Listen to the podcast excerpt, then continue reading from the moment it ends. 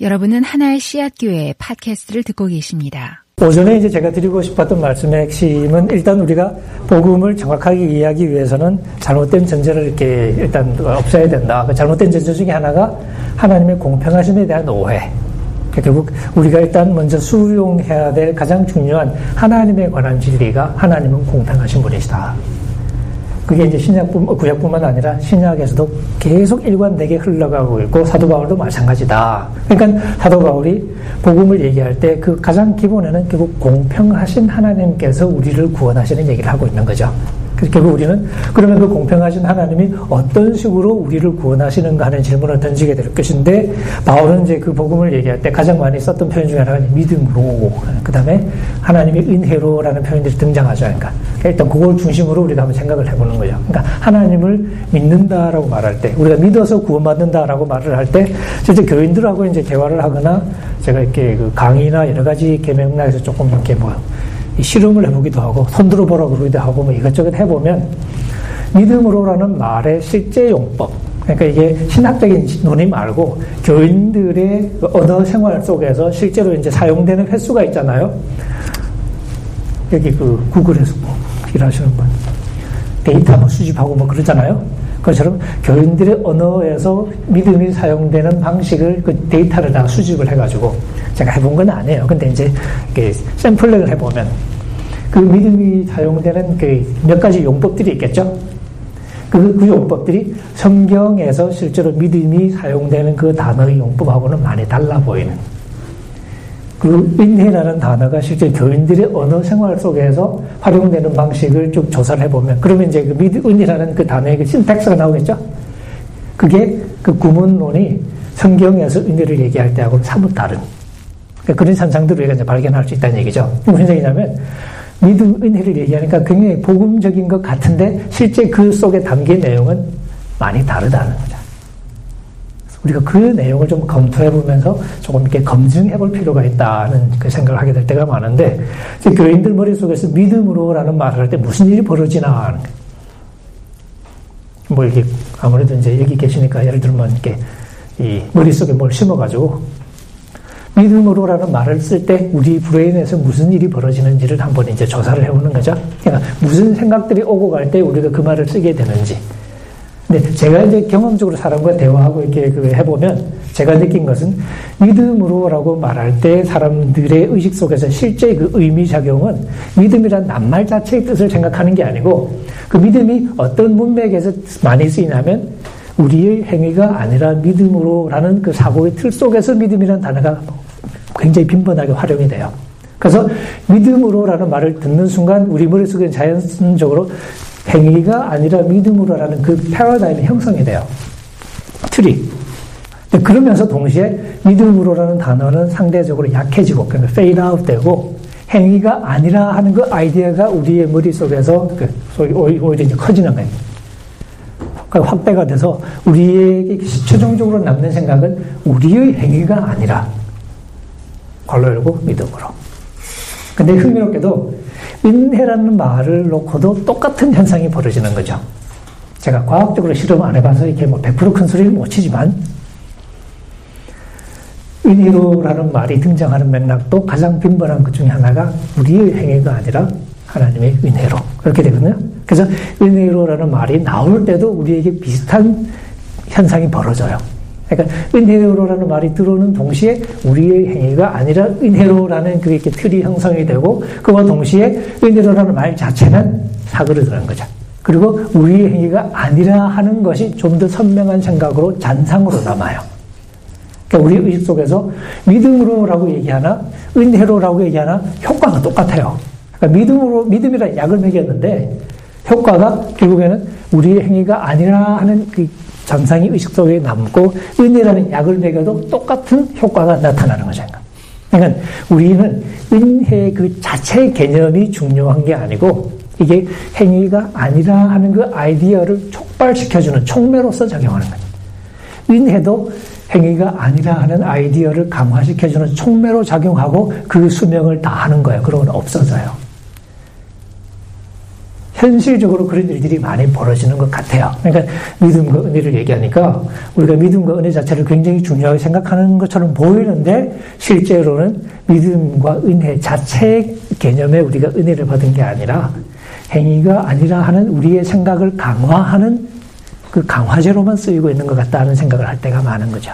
그래서 믿음 자체를 가지고 질문을 해보면 별로 할 말들이 없어요. 너 교회 20년 다녔지? 뭐. 믿음이 뭐야?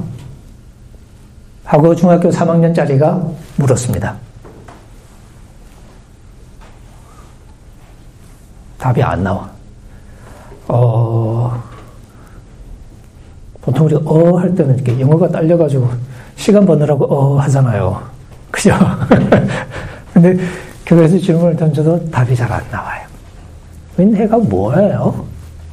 우리 행위 없이 그거 빼고 은혜 자체에 대한 질문을 던지면 다들 그냥 고개만 숙이거나 뒤통수를 긁거나 뭐 그냥 약간 개면쩍 하거나 뭐 그런 상황이 벌어지지 답이 잘 안 나오거든요. 뭐 실제로 제가 해본 거예요. 물론 이제 그렇게 해도 상관없는 부류를 대상으로 이제 제가 이렇게 해보면. 그러니까 믿음 얘기를 많이 해왔지만 정작 믿음 자체의 그 내용에 대해서는 별로 관심을 가진 적이 없, 다는 얘기가 되는 거죠. 인해도 마찬가지고. 그러다 보니까 우리가 믿음과 은혜를 사용하는 용법은 실제로 성경에서 만나는 믿음과 은혜의 내용과는 많이 달라지는. 우리는 행위가 아니라 하는 기존의 패러다임을 강화시키는 용도로만 사실은 활용해 왔다는 그 혐의를 지우기가 참 어렵다는 느낌이 드는 거죠. 근데 제가 이게 아침에 말씀드린 것은 행위가 아니라는 말은 사실은 이게 위험, 잘못 사용되면 굉장히 틀린 말이 되는 거죠. 왜냐하면 우리의 행위가 결국은 구원에 필요하다 하는 거죠.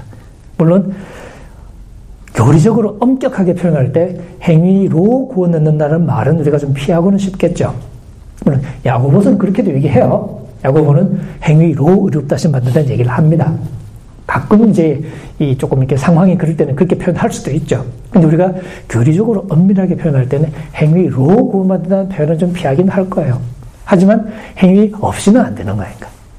행위가 필요하긴 하지만 행위가 우리 구원의 궁극적인 원인이라고 말하지는 않겠죠. 하지만 행위가 필요한 건 분명하죠. 그런 면에서 사실 우리가 행위가 아니라 믿음으로라고 말할 때 흔히 하는 생각의 상당 부분은 틀렸다고 말을 해야 될 경우가 많다는 얘기죠. 왜냐하면 행위가 필요하기 때문에. 그러니까 믿음이 행위를 배제하는 것은 절대 아니기 때문에. 은혜도 행위를 배제하는 것일 수 없기 때문에 우리가 그 표현은 조심해서 다시 생각해야 되는 거죠. 그러면 우리가 어떻게 해야 되냐? 성경에 바울이 그런 믿음을 강조한 이유가 뭔지를 한번 따져보자는 거죠. 이유가 뭐냐? 일단 읽어보면 되겠죠. 바울은 왜 믿음을 강조할까? 그냥 결론적으로 두 가지를 생각해 보면 하나는 믿음이라는 건 일단 예수 그리스도를 믿는 거죠.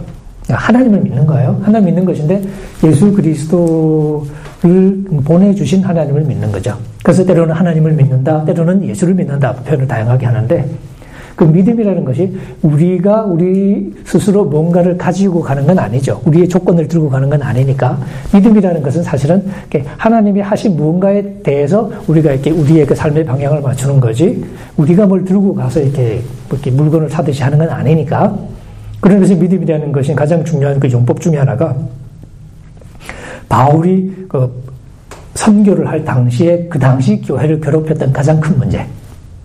지금 우리는 비슷하지만 또 다른 면도 있고, 제가 1년 동안 미국에 있으면 참 비슷하다는 생각을 하긴 했었어요.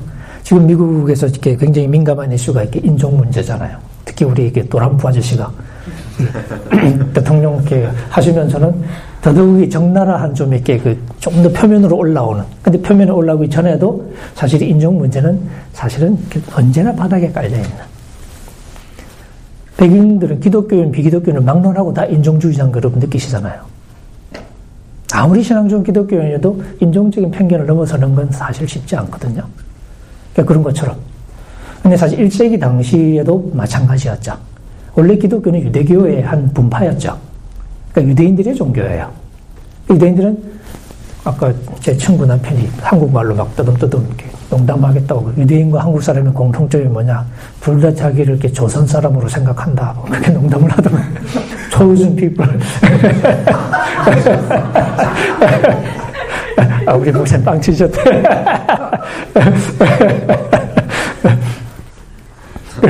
농담을.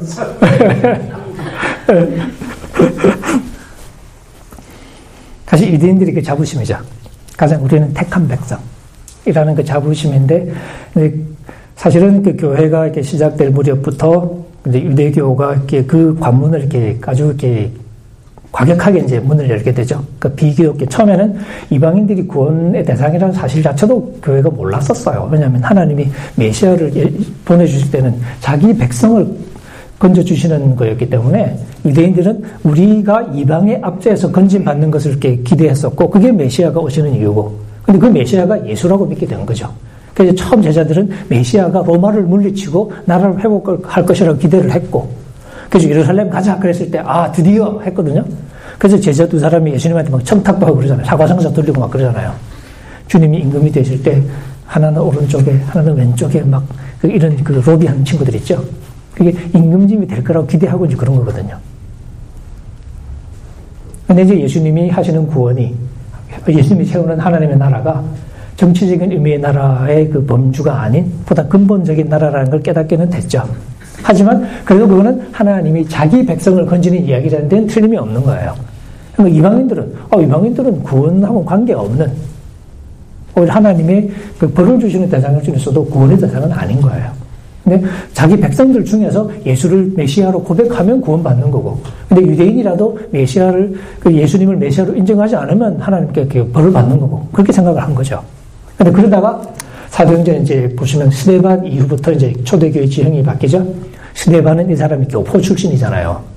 스데반은 디아스포라이드인, 그러니까 소위 어, 한국으로 치면 미국에서 자라서 이렇게 한국으로 역이민해 나간 사람. 그러니까 그 예루살렘에는 유대인들이지만 이게 그 언어가 이렇게 영어가 편한 사람들이 있어가지고 그러니까 자기들끼리 회당이 따로 있거든요. 그러니까 사실은 같은 유대인이지만 그 유대인들의 언어를 쓰는 한국인 그룹하고 우리식으로 말하면 영어 그룹이 따로 있는 거예요. 그렇게 있는데 초대교회 원래는 그 유대인 그 언어를 쓰는 그룹이 이제 그 열두 사도를 중심으로 이렇게 사실 이렇게 지도권을 장악하고 있다가 이제 어, 상황이 어려워지고 근데 이제 교회 문제가 생겨서 이제 지도자를 새로 뽑죠. 일곱 우리가 집사라고 부르는데 사실은 집사는 아니고요. 어, 성경에는 집사라기보다는 사도행전 끝에 보면 빌립 같은 사람은 전도자라고 불려요. 어쨌든 일곱 지도자를 뽑는데 지도자의 이름이 조금 특이한 사람들이 많죠. 다 헬라 이름인데 헬라 이름이라고 그 디아스포라 유대인인 건 아니에요. 그러니까 본토 유대인들도 헬라 이름을 많이 썼어요. 베드로는 원래 이름이 그 시몬이니까 유대 이름이죠. 근데 베드로 동생은 안드레인데 안드레는 헬라 이름이거든요. 안드레아스. 아주 남자답다 뭐 이런 이름입니다. 그리고 또 이제 섞인 이름도 많죠. 성경에 보면 바시 자주 나오죠. 바시. 바디메오, 뭐 바돌로메. 그 바가 이렇게 그 아람 말로 아들이란 뜻이거든요. 바나바 뭐 이런 식으로 예, 아들이란 뜻인데 그 히브리어 말로 하면 벤에 해당하는 벤야민 이런 식으로. 근데 그 바시 그건 유대식 이제 이름인데 거기에다가 헬라 이름을 붙여요.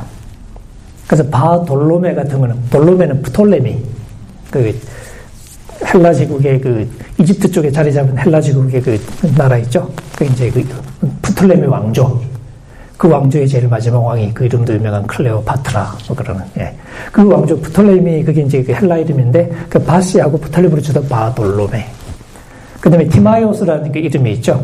플라톤의 그 책 제목이기도 하고 그 티마이오스라는 헬라 이름을 붙여서 바 티마이오스 바 디메오 이런 식으로 이제 그러니까 그런 이름도 많고 다 본토인들이죠.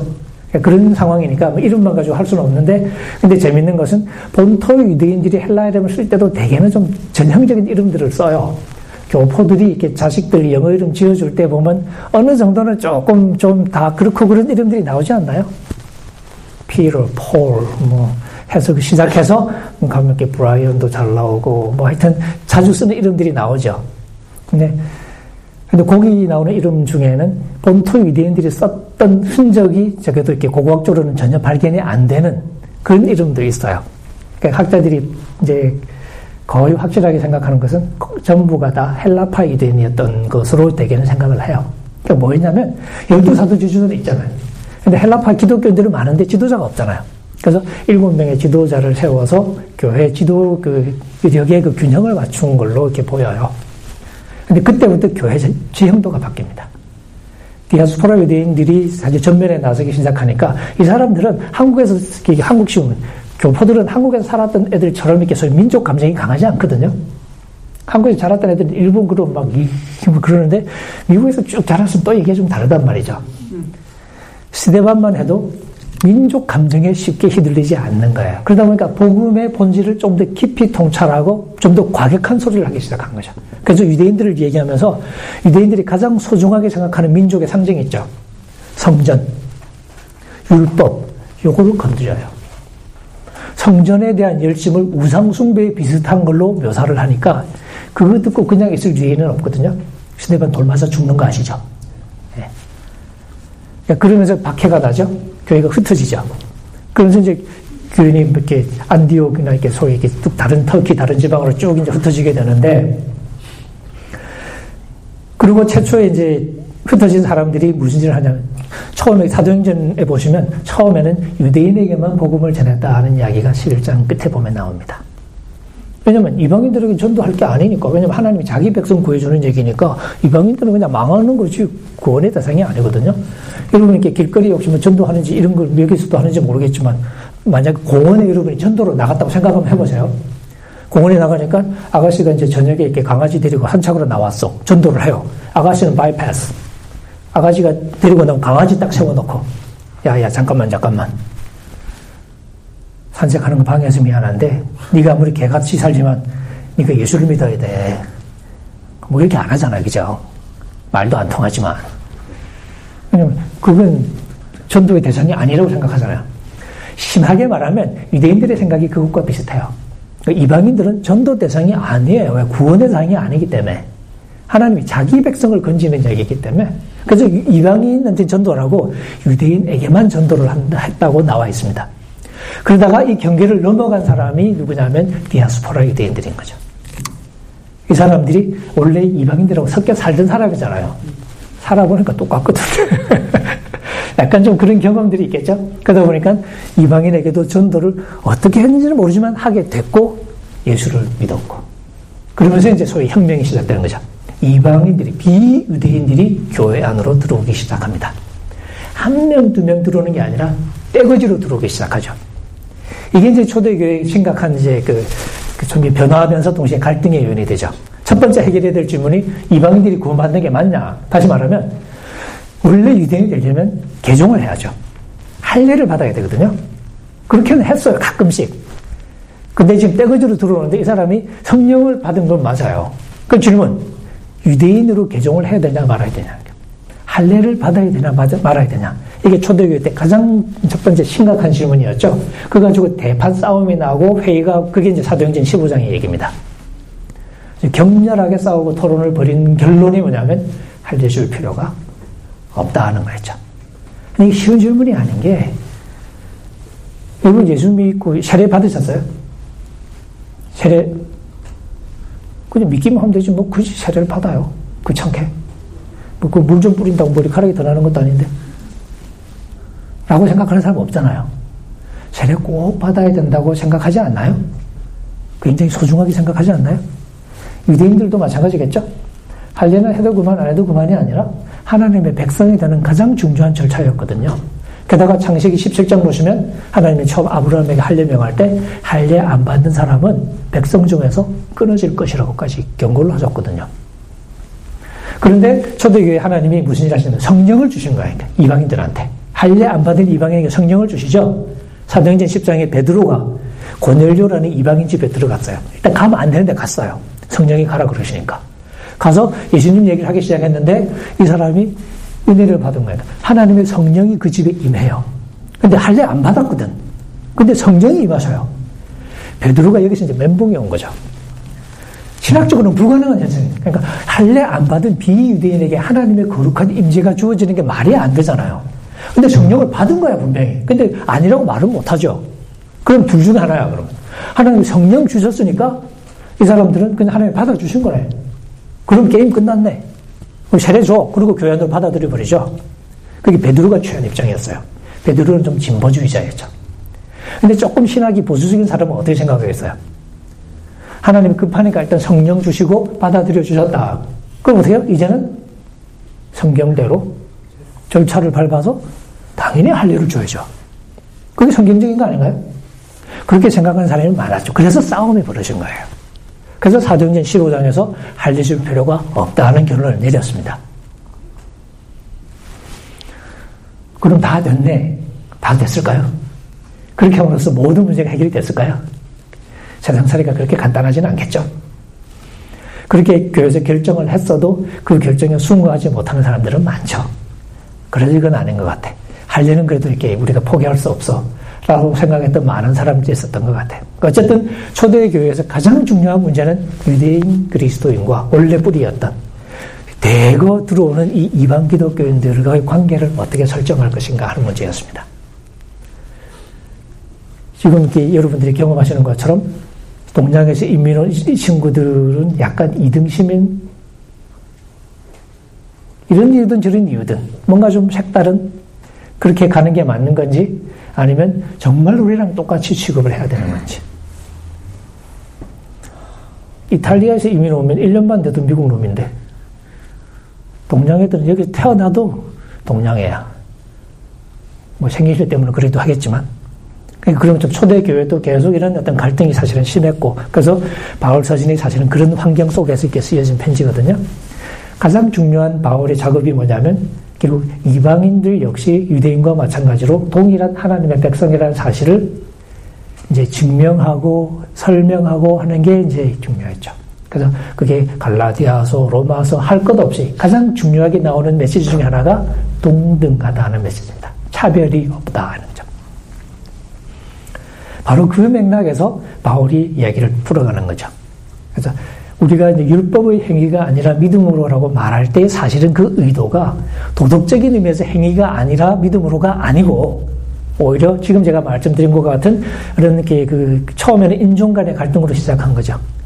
할례로 대표되는 결국 유대인이라는 전통적인 정체성을 갖춰야 맞는 건지 아니면 그것 없이도 하나님의 백성답게 살아갈 수 있는 건지에 대한 갈등이 생기죠. 그 저는 갈라디아서나 로마서가 바로 그런 갈등을 배경으로 하고 있다고 보는 거죠. 그러니까 갈라디아서 바울이 율법의 행위를 통해서가 아니라 믿음으로 의롭다고 하심을 받는다고 얘기할 때 바울의 의도가 도덕적으로 착하게 산다고 되는 게 아니고 예수를 믿어야 돼. 그 얘기를 하고 싶은 게 아니라 오히려 지금 교인들 중에서 유대인이 돼야 된다더라 하는 생각을 갖게 된 사람들.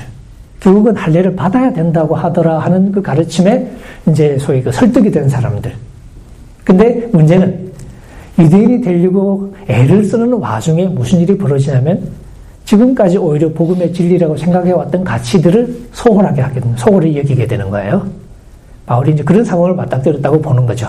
그러니까 바울이 여러분 갈라디아서 잠깐 펴보시면 갈라디아서 2장 10 이제 2장에 보면 이제 11절부터 소위 안디옥 사건이라고 불리는 그 이야기가 나오거든요. 안디옥에서 벌어졌던 얘기예요. 제가 아까 이렇게 말씀드린 것처럼 사람들이 처음으로 이방인에게 전도를 시작한 게 안디옥에서예요. 근데 이 사람 이방인들이 예수를 많이 믿은 거니까. 그래서 안디옥에서 최초로 그 교회 역사상 최초로 유대인과 비유대인이 함께 어우러진 다민족 공동체가 세워집니다. 그게 안디옥 교회입니다. 예루살렘 교회는 헬라파, 히브리파 다 유대인이에요. 그러니까 유대인 말 쓰는 유대인, 헬란말 쓰는 유대인 있었지만 다 유대인. 근데 안디옥 교회는 실제로 비유대인들이 왕창 들어와서 지금 다 섞여 있는 거죠. 언어는 헬라어. 이미 유대인 공동체, 유대 언어는 이미 이제 아니니까 여기에서 이제 이 유대인 이방인들이 할 것 없이 이제 어울려 노는 거죠. 이제 유대인이라는 그 구분이 의미가 없기 때문에 그래서 원래는 이방인하고 같이 밥 먹으면 안 되거든요. 근데 뭐 이제 상관없어. 베드로도 이렇게 놀러 갔다가 막 밥 먹고 막 한 거예요. 그러니까. 근데 베드로가 한동안 안디옥에 있었던 것 같아요.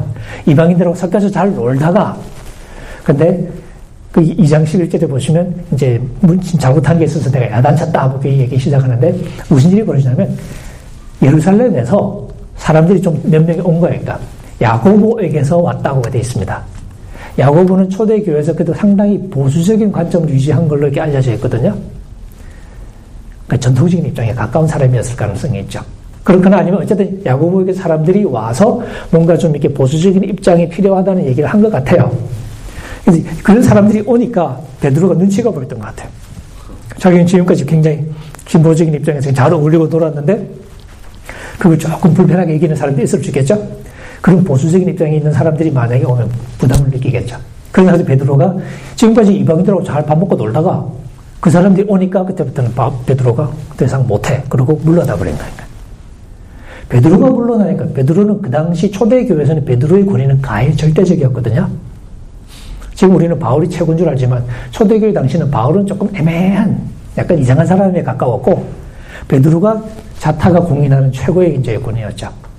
그럼 생각해 보세요. 베드로의 설교하고 바울의 설교하고 바울이 죽었다 깨어나서 흉내 못 내는 설교 뭐겠습니까? 사랑하는 형제 여러분, 제가 어느 날 우리 주님과 함께 갈릴리 해변을 걷고 있었습니다. 이제 그 사이 말 한마디가 무슨 은혜가 막 되기 시작. 주님과 같이 지금 해변을 걷고 있는 장면이 막 상상이 되는 거야. 그때 주님께서 저를 딱 쳐다보시면서, 그럼부터 그 상상이 그러니까 그 말 한마디 한마디가, 어머, 주님과 같이 있었대. 이런 게 권위죠. 바울은, 나 교회 밖에서 할 말이 없는 거죠. 사실 이 베드로가 이제 그러다가 이방인들하고 같이 밥 먹다가 물러나니까 그 안디 교회 담임 목사님, 초대 담임 목사 바나바, 바나바가 초대 담임 목사였잖아요. 베드로가 물러나니까 바나바가 어떻게 그냥 있을 수 있을까요? 네, 예, 할수 없이 베드로 따라서 나간 거예요. 담임 목사님이 나가니까 교회 장로님들 같이 앉, 그 앉아 있을까요, 계속? 아니, 지금 목사님하고 지금 이렇게 다 이렇게 지금 이렇게 청년들하고 이렇게 맥주 한 잔씩 걸치고 있는데, 한국에서 굉장히 보수적인 게 안목사님한테 굉장히 어려운 어르신 목사님이 이렇게 갑자기 이제 오신 거예요. 안 목사님 어떻게 할까요? 야, 괜찮아. 계속 마셔. 뭐, 이럴까요? 그, 할수 없이 이제, 뭐 이렇게, 이런 거하고 비슷한 상황이 되는 거예요. 근데, 그러다가 결국은 유대인들은 다 빠져나가고 이방인들만 남은 상황이 된 거죠. 바울이 그거 보고 화가 머리 끝까지 난 거예요. 그래서 베드로하고 딱 마주서가지고, 야, 이제 제가 그냥 말을 편하게 하는 거예요. 그러면서 야단을 쳤습니다. 그 야단 치는 내용이 15절부터 시작합니다. 무슨 내용으로 야단 칠까요? 처음에, 야, 우리 원래 유대인이지.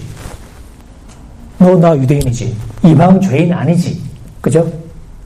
맞죠?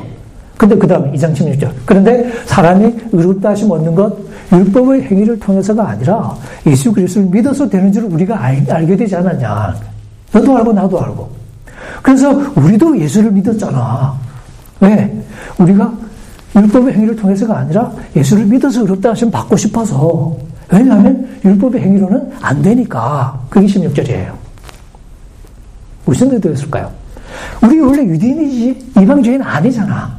하지만 율법의 행위로는 안 되잖아 하는 얘기를 자연스럽게 읽으면 율법의 행위로는 안 되잖아 하는 얘기가 도덕적인 차원에서 하는 얘기가 아니라 유대인이라고 그걸로 하나님 앞에 인정받는 게 아니잖아. 예수를 믿어야 되는 거였잖아 하는 얘기가 되는 거죠. 결국 그 관심이 이신칭의의 출발점이 된다는 거죠.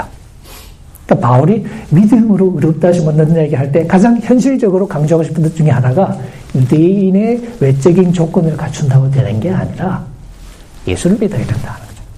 로마서에서도 마찬가지로 바울이 그 얘기를 할 때 출발점이 뭐냐면 유대인들을 상대로 이렇게 시비 거는 방식으로 진행을 해 나가거든요. 그게 디아트리베라고 부르는데 영어로 diatribe. 가상에 이제 적을 세워놓은 거예요. 유대인 세워놓고 야, 한번 시비 걸듯이. 유대인이라고 되냐? 결국 바울의 논점이 뭐냐면 할례만 한다고 되는 게 아니고 중요한 건 뭐냐면 지키는 게 중요한 너 율법 받았지? 어, 우리 율법 받았지. 짓은 똑같아? 이런 거니까. 이방인들하고 똑같아? 그럼 무슨 소용이 있냐? 이게 이제 바울의 비판이에요. 유대인이라고 큰 소리 치면서 하는 건 이방인들하고 똑같더라? 그럼 뭐 똑같지 뭐. 왜? 하나님은 유대인의 그 껍데기 조건 보는 게 아니라 행한 대로 심판하는 분이니까. 그게 바울의 그 출발점입니다. 유대인? 어, 유대인 중요하지. 근데 껍데기 유대인이 되는 게 중요한 게 아니고 속이 유대인이라 하죠. 할래? 오케이, 중요하지. 근데 껍데기 피부에 포경수술 받는 게 중요한 게 아니고 마음의 할례를 받아야지. 그게 로마서 2장의 결론이에요. 그런 얘기를 이어가다가 이제 칭의론 얘기 나오는데 결국 그렇게 얘기해놓고 거봐 율법 행위로 안 되지 예수를 믿어야지 이렇게 갑니다. 그러니까 로마서 같은 경우도 이제 제가 읽기로는 율법을 열심히 지켜서 인정받으려고 하는 유대인들을 향해서 시비를 건 게 아니고 유대인이 그 당시 사람들이 전통적으로 믿어왔던 유대인의 조건들이 있죠. 그 가장 중요한 세 가지가 할례, 그 다음에 날짜 지키는 것, 안식일 지키는 것, 그 다음에 음식 먹는 것. 요 세 가지예요. 그 일제기 당시에. 그러니까 나 유대인이야라고 이렇게 정체성을 드러낼 때 중요하다. 그것이 중요하다고 생각해 사도 바울은 그게 우리를 하나님 앞에 세우는 게 아니라고 주장하는 거죠. 그걸 바울은 율법의 행위로 되는 게 아니라는 말로 표현하고 있는 것처럼 이제 보이는 거죠. 저는 이제 그렇게 보는 거죠. 그러니까 도덕적인 논증을 펼치고 있는 게 아니라 유대인이라는 그 외면적인 정체성이 우리를 하나님 앞에 의롭게 하는 게 아니라는 거니까. 그럼 뭐가 필요하냐? 예수를 믿어야 된다. 예수 믿는 게 뭐길래? 그걸 내가 얘기해 줄게. 이렇게 되는 거니까. 그러니까 결국 바울이 일단 비판하는 것은 껍데기가 있다고 중요한 게 아니다. 왜? 여러분들도 실제 하는 건 이방인들하고 똑같더라. 근데 하나님은 행위를 살피는 분 아니냐. 그러면 예수를 믿는 게 왜 해답이 되냐 하는 질문이 생기겠죠? 그러니까 바울이 첫 번째로 하고 싶은 얘기는 뭐냐면 유대인이 껍데기를 갖춘다고 하나님 앞에 인정받는 것 아니다. 그러면서 이제는 유대인, 일반인의 구분은 존재하지 않는다. 그래서 로마서 3장에 보면 차별이 없느니라 하는 표현이 나오는 거 아시죠? 3장에 보면 차별이 없느니라. 3장 이제 21절부터 조금 얘기가 본격적으로 나오는데 그리고 로마서 1장부터 쭉 읽어보시면 가장 자주 등장하는 단어 중에 하나가 모든이라는 단어입니다. 우리 한글 성경에는 각 그렇게 번역되기도 하고 뭐 이렇게 뭐 무릇 이렇게 번역되기도 하고 또 모든이라고 번역되기도 하고 번역이 조금 그때그때 다른데 헬라 말로는 다 똑같아요. 그 헬라 말로는 그 영어 비행기 회사 중에 그 팬엠이라는 얘기죠. 팬엠. 그 팬. 그게 모든이라는 뜻이라는 얘기죠. 그게 헬라 말이거든요. 그러니까 그 단어가 계속 나와요. 왜냐면 그 배경이 뭐냐면 우리는 다르다라고 말하고 싶은 사람들이 교회 내에도 있었고 그게 다른 게 뭐냐면 할례를 받아야 한다는 말로 요백이는 바울은 그게 무슨 의미가 있냐. 그런 의미에서는 이전 차이가 없다. 이제 그걸 분명히 좀 이렇게 확 느낄 수 있게 해주는 대목에 보면 3장 뒷부분에 가보시면 바울이 그렇게 얘기합니다.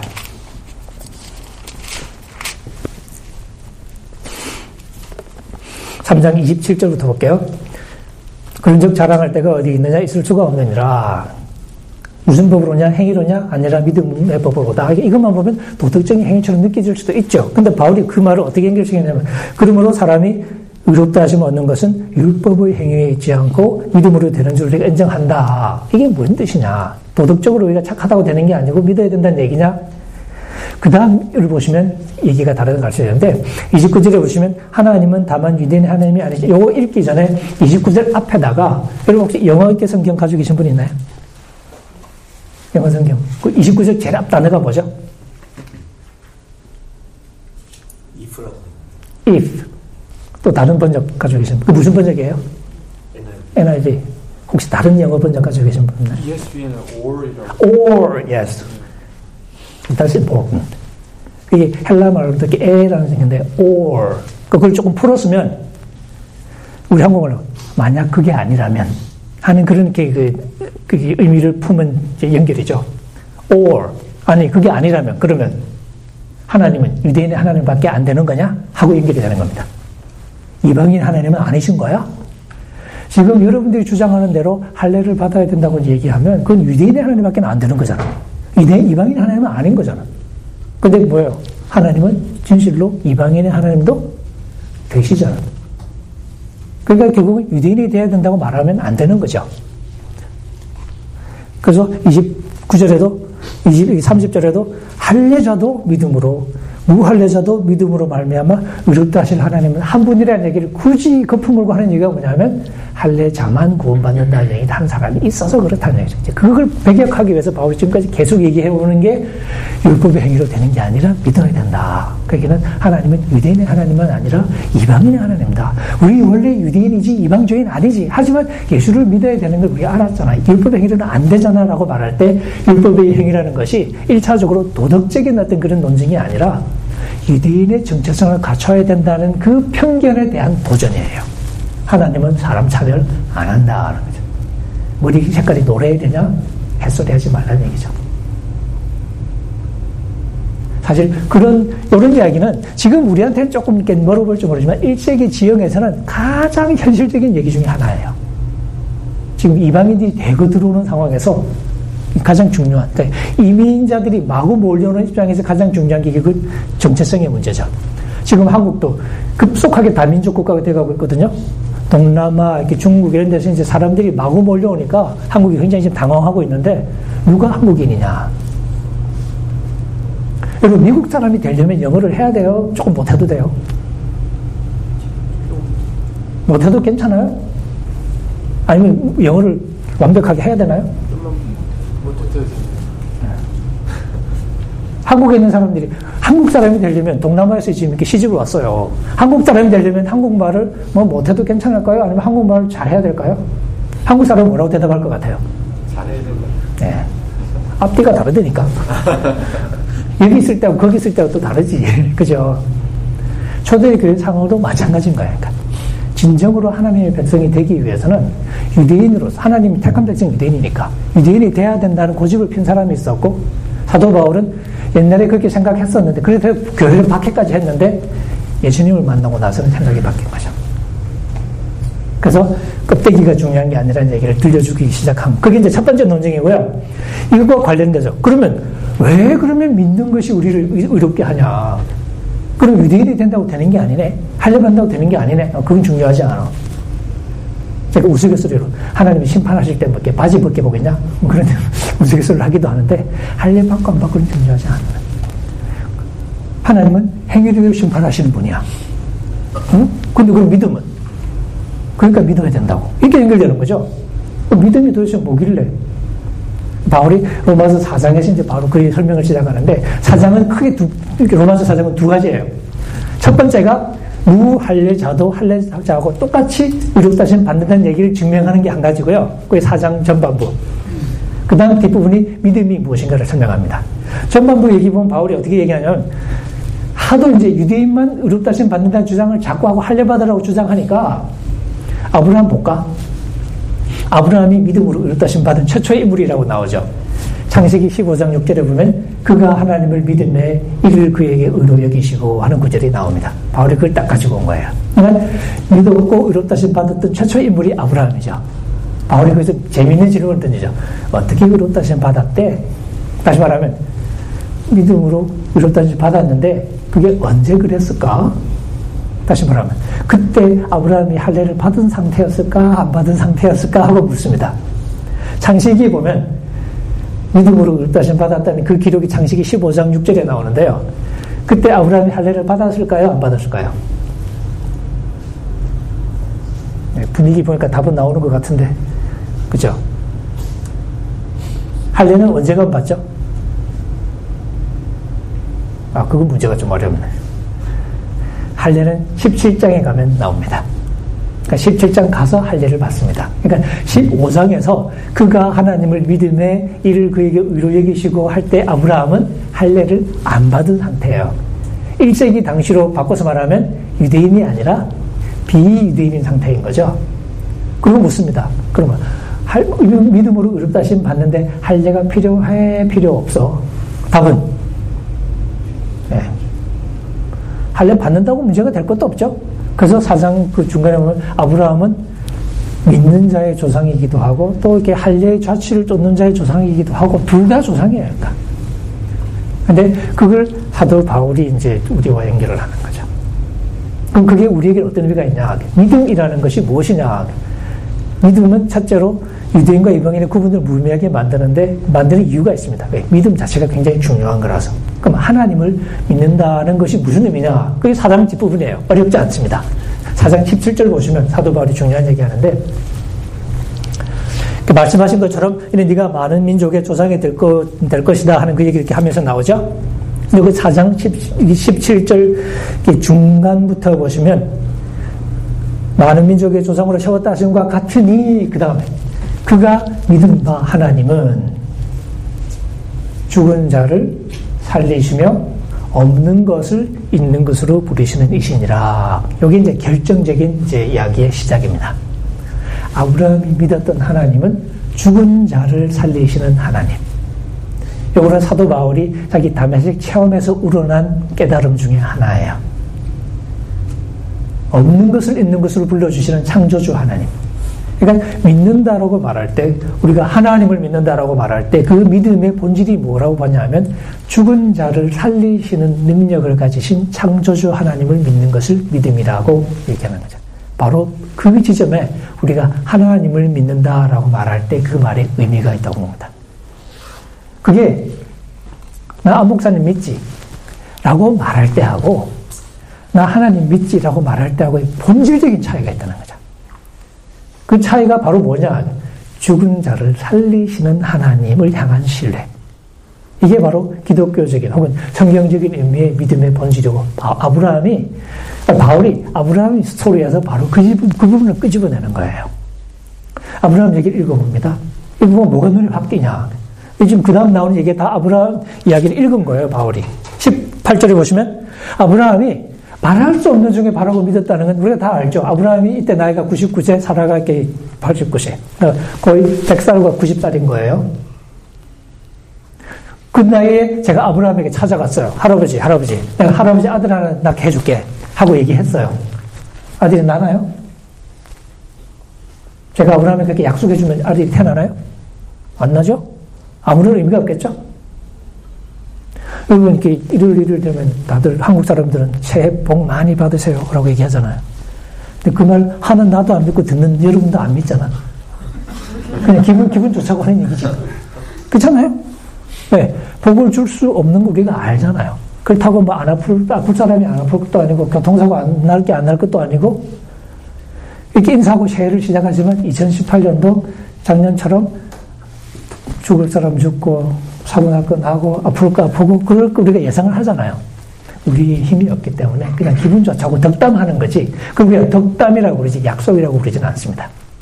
약속은 뭐냐면 실제로 할 수 있으면 그 약속이 되겠죠. 제가 아브라함에게 할아버지 아들 하나 해줄게. 그럼 그건 장난이에요. 그죠?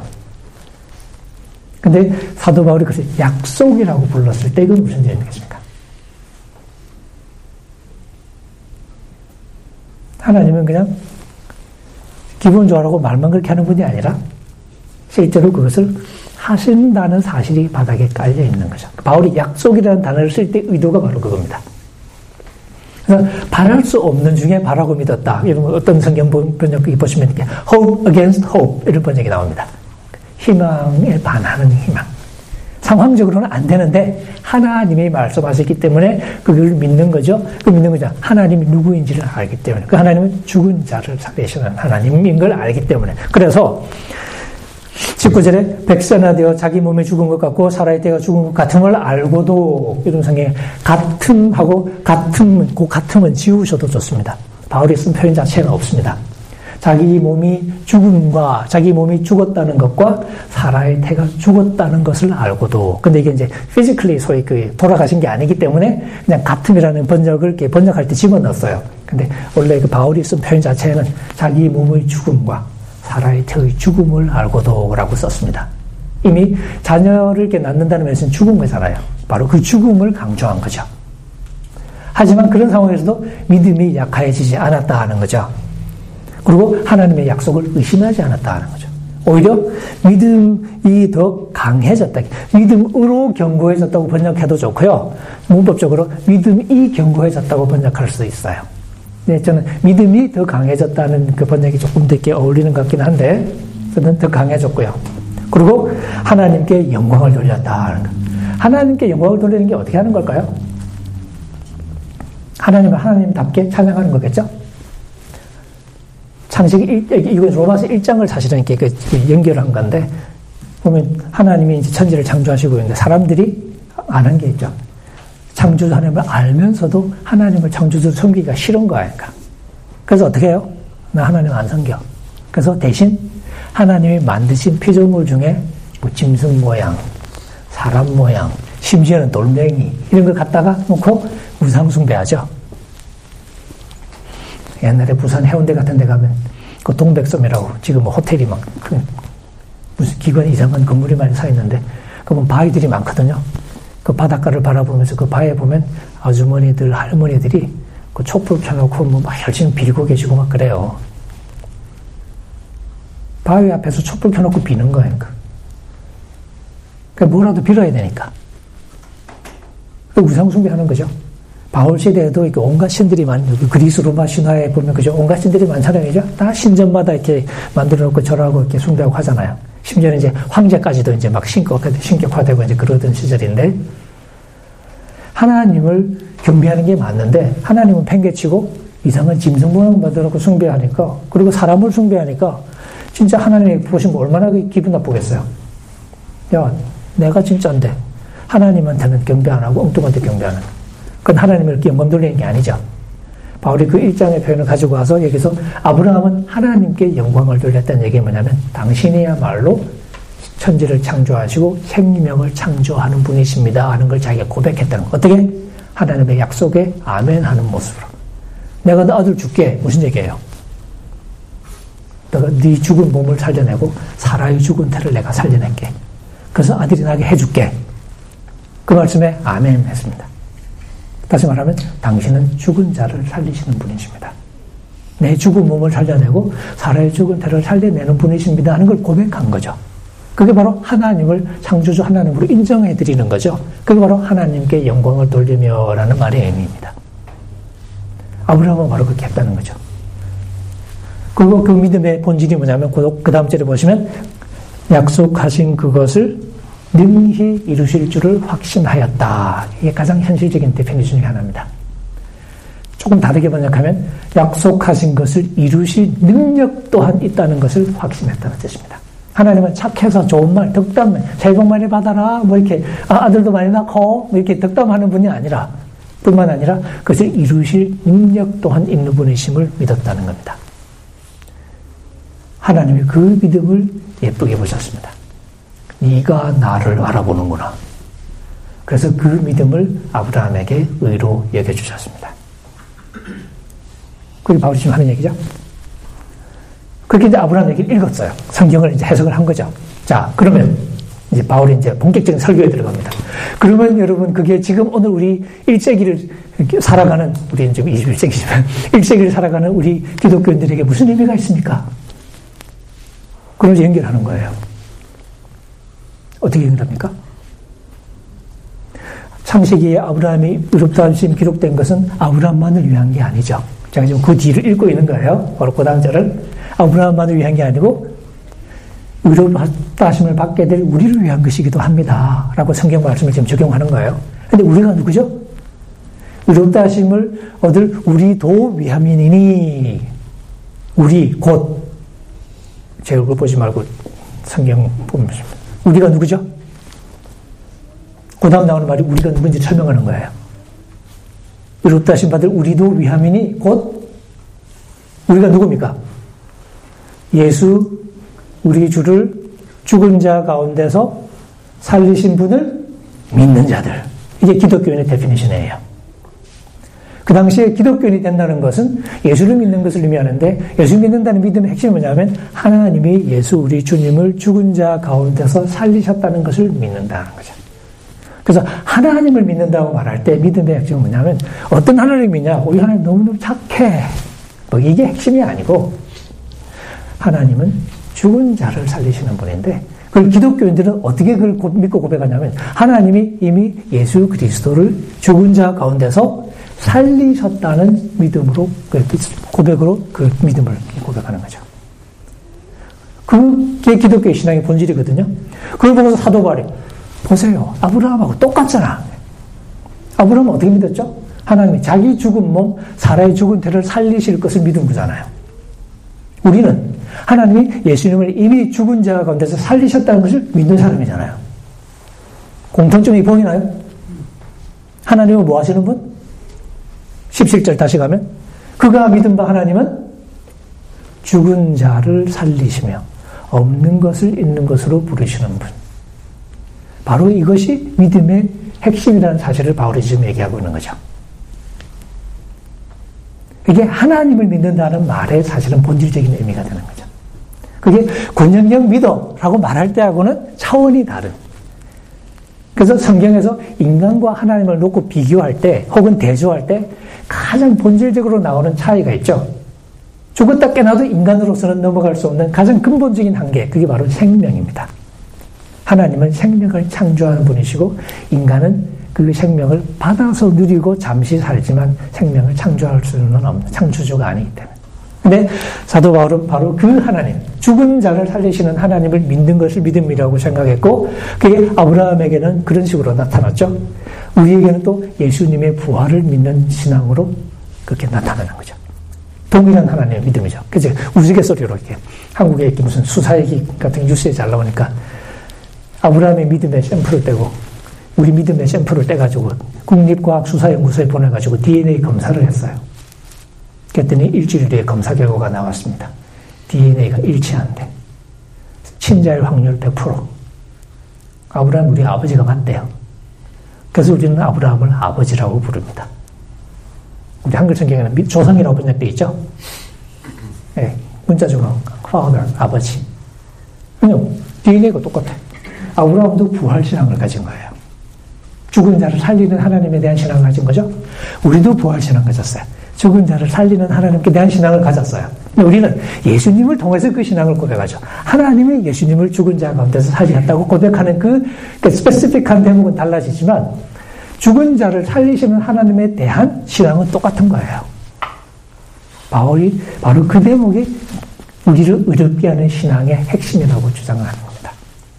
그러니까 믿는다라고 말할 때 우리가 생각하는 게 바로 그 대목이에요. 바로 그 하나님을 믿는 것을 믿음이라고 얘기하는. 그래서 25절에 보시면 예수는 우리가 범죄한 것 때문에 십자가에 내 죽음이 된 거죠.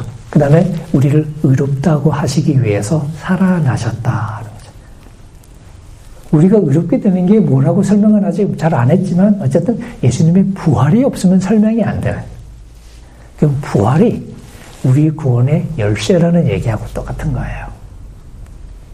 근데 이제 재밌는 것은 많은 분들하고 대화를 해보면 예수님의 십자가에 대한 이야기는 다 자신있게 해요. 아까 우리 이제 대속 얘기 나왔죠. substitution, 소위 그 대신해준, on behalf of us. 우리를 위해서이기도 하지만 우리 대신에 그러니까 우리를 위해서기도 하지만 때로는 이렇게 그, 이, 뭐, instead of us. 우리가 죽어야 될 걸 대신 이렇게 가기도 하죠. 그런 대속적인 이해가 굉장히 중요하지만 많은 분들은 그, 그게 십자가의 전부라고 생각하는 경향이 있어요. 이는 사도 바울 한 얘기가 많이 다르죠. 근데 사도 바울은 십자가의 대속적인 의미도 얘기는 해요. 하지만 그것이 전부는 절대 아닌데, 오히려 십자가에 다른 의미가 있는데, 그리고 더 나아가서 십자가만 얘기할 수는 없는 거죠. 초대교회가 십자가를 죽으라고 얘기하지만 사실 초대교회가 십자가를 얘기하는 맥락 자체가 뭐냐면 예수님이 이미 부활해서 우리 중에 부활해 주로 계신다는 신념이 있었거든요. 그 예수님의 십자가를 얘기하고 있는 거니까. 지금 말하자면 아버지가 사우디에 건설 노동자로 파견돼 갔다가 3년 뒤에 돌아왔어요. 그 돌아온 아버지하고 앉아가지고 아버지 사우디 갔을 때 사우디에서 사우디 갔을 때 그 얘기하고 있는 상황을 생각해 주죠. 그 얘기할 때는 사우디 가서 아버지가 무사히 돌아올지 않을지 모르겠고 올지 않을지 모르겠고 소식도 잘 없고 뭐 하여튼 이렇게 뭐 이런 상황하고는 다르죠. 이미 와 계신 상황에서 그때 얘기를 하는 거니까 초대교인들은 이미 그리스도께서 부활해서 하나님이 우편에 계신 혹은 주님으로 우리를 통치하고 계신다는 신념 속에서 그 예수님의 십자가를 얘기하고 있는 거예요. 그러니까 십자가를 얘기할 때도 부활이 함께 지금 전제가 되어 있는 거고 마찬가지죠. 그러니까 결국 그 부활의 신앙인 건데 지금 우리 기독교인들 중에 보면 십자가는 자신 있게 의미를 얘기하는데 부활에 대해서는 조금 약간 막연하게 느끼는. 마치 어떤 식이냐면 여러분 그 유직서 퍼즐 좋아하세요? 그게 그림 맞추는 거죠. 맞추는데 기독교 신앙의 복음의 퍼즐을 맞춥니다. 다 맞췄어. 딱 맞았어. 근데 한 쪼가리가 남았어요. 이게 어떻게 된 일일까요? 마치 그런 것과 똑같은. 내 복음의 그림을 다 맞췄어. 근데 십자가 그림이 쫙 나와요. 근데 퍼즐 조각이 남았는데 부활이야. 근데 부활은 늘 자리가 없어. 이미 다 끝났는데. 근데 부활이 있긴 있어. 근데 난 어디에 넣지? 이렇게 되는 거니까. 그 얘기는 내가 그림을 잘 맞췄다는 얘기인가요? 그게 아니고 시골에 계시는 저희 어머니처럼 맞췄다는 얘기죠. 저희 어머니 퍼즐 맞추는 거 보면 무력을 사용하십니다.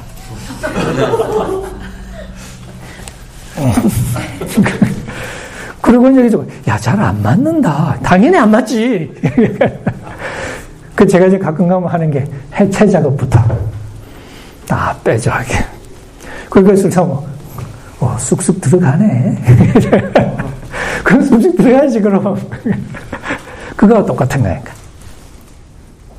결국 우리는 그리스도의 부활의 의미에 대한 좀 더 깊은 숙고를 사실 하지 않으면 바울이 말하고 싶었던 복음의 본질을 놓칠 가능성이 많습니다. 그런데 우리 믿음에 대해서 보니까 바울이 하고 싶은 얘기가 뭐냐면 결국 믿음의 본질은 하나님이 예수를 죽은 자 가운데서 살리셨다는 이 부활 신앙.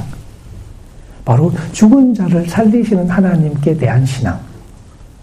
단순히 그게 예수님의 얘기가 아니라 바로 그것이 우리의 삶에 주어지는 생명의 메시지라는 거죠. 그 예수의 생명이 우리에게 주어지는 것이고 그 예수의 생명으로 우리가 결국 구원에까지 이르게 된다는 것이 초대교회 사도들의 자신감 넘치는 선언이었어요.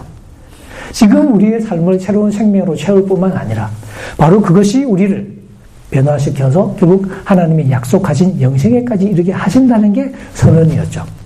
결국 생명에 대한 선언이에요. 그러니까 사도행전에서 처음 교회에서 설교를 시작할 때 메시지는 사실 한마디밖에 없습니다. 예수께서 부활하셨다. 니네들이 죽인 예수를 하나님이 다시 살리셨다는 메시지였습니다. 그래서 사도가 되는 조건도 예수의 부활의 증인이 되는 거예요. 그래서 조건이 뭐냐? 예수님의 부활을 목격한 사람이라야 돼. 그래야 자신있게 증언하니까. 그래서 사도 바울은 자격이 없는 거예요. 근데 바울은 자기가 우기지. 나도 봤거든. 그래서 15, 고린도전서 15장 보면 마지막에 만삭되지 못하여 태어난 자 같은 나에게도 나타나셨느니라. 그리고 예수님이 자기한테 나타나셨다고 얘기하는데 예루살렘에서 보면 그건 조금 얘기가 다르지.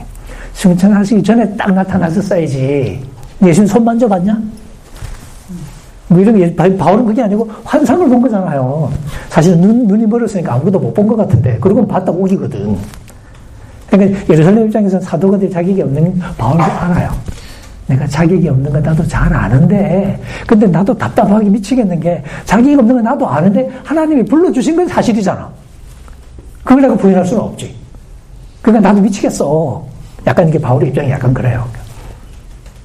그러니까 그런 면에서 사실 이 부활에 대한 신앙, 이 의미를 우리가 꼼꼼히 심는 게 중요한. 그 우리가 어떻게 구원받냐? 믿어서 구원받죠. 여러분 중에도 외우는 분이 계실 텐데 한번 이렇게 해볼까? 제가 운을 떼게 완성하세요. 관로 완성하기. 사람이 마음으로 믿어 잘 모르시나? 제가 지금 로마서 10장 10절인데요. 사람이 마음으로 믿어 어디에 이르고 의에 이르고 아니 좀 하세요 알면 그 다음에 입으로 시인하여 구원에 이르느니라 그건 많이 외우고 계셔요.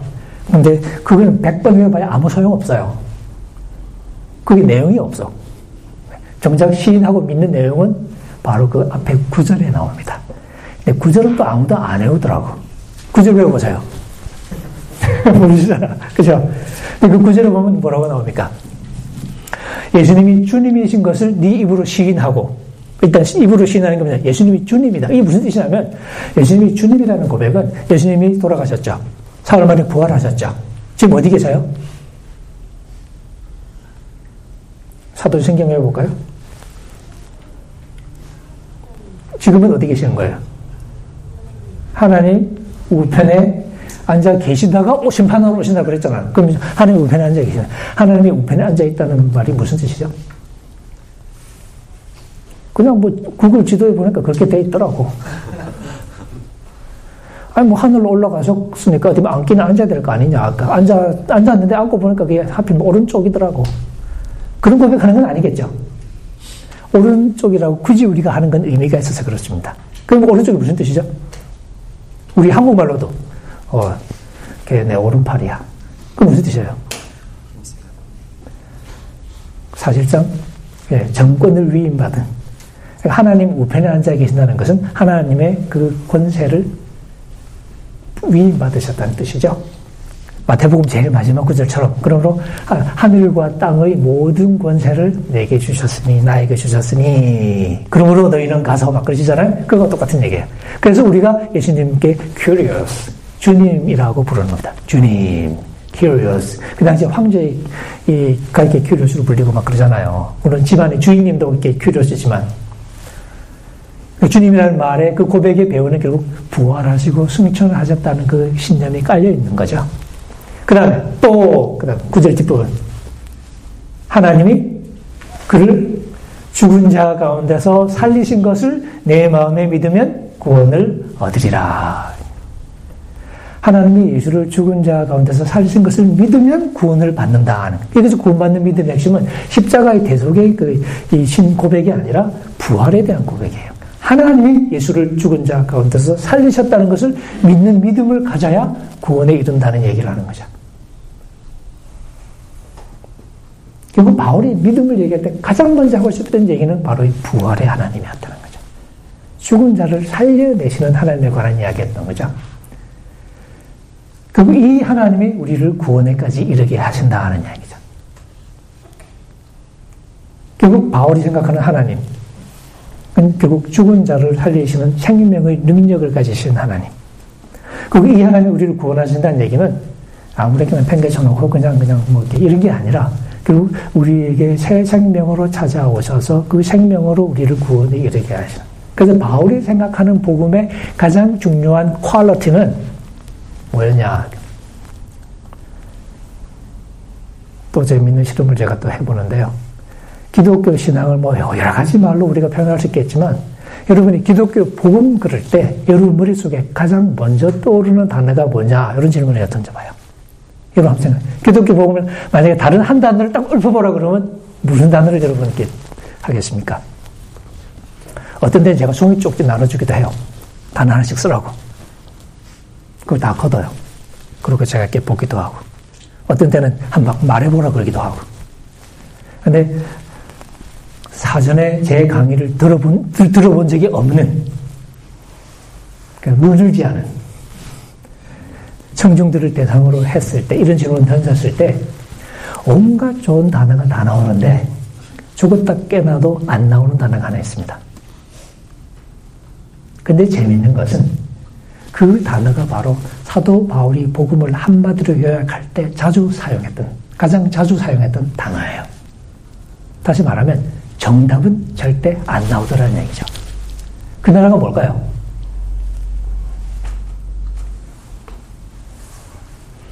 로마서 1장 16절 암송하시는 분 계시죠?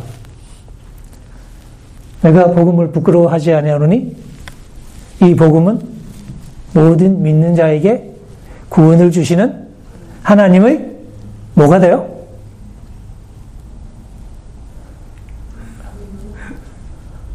몰라서 조용하신 거예요? 아니면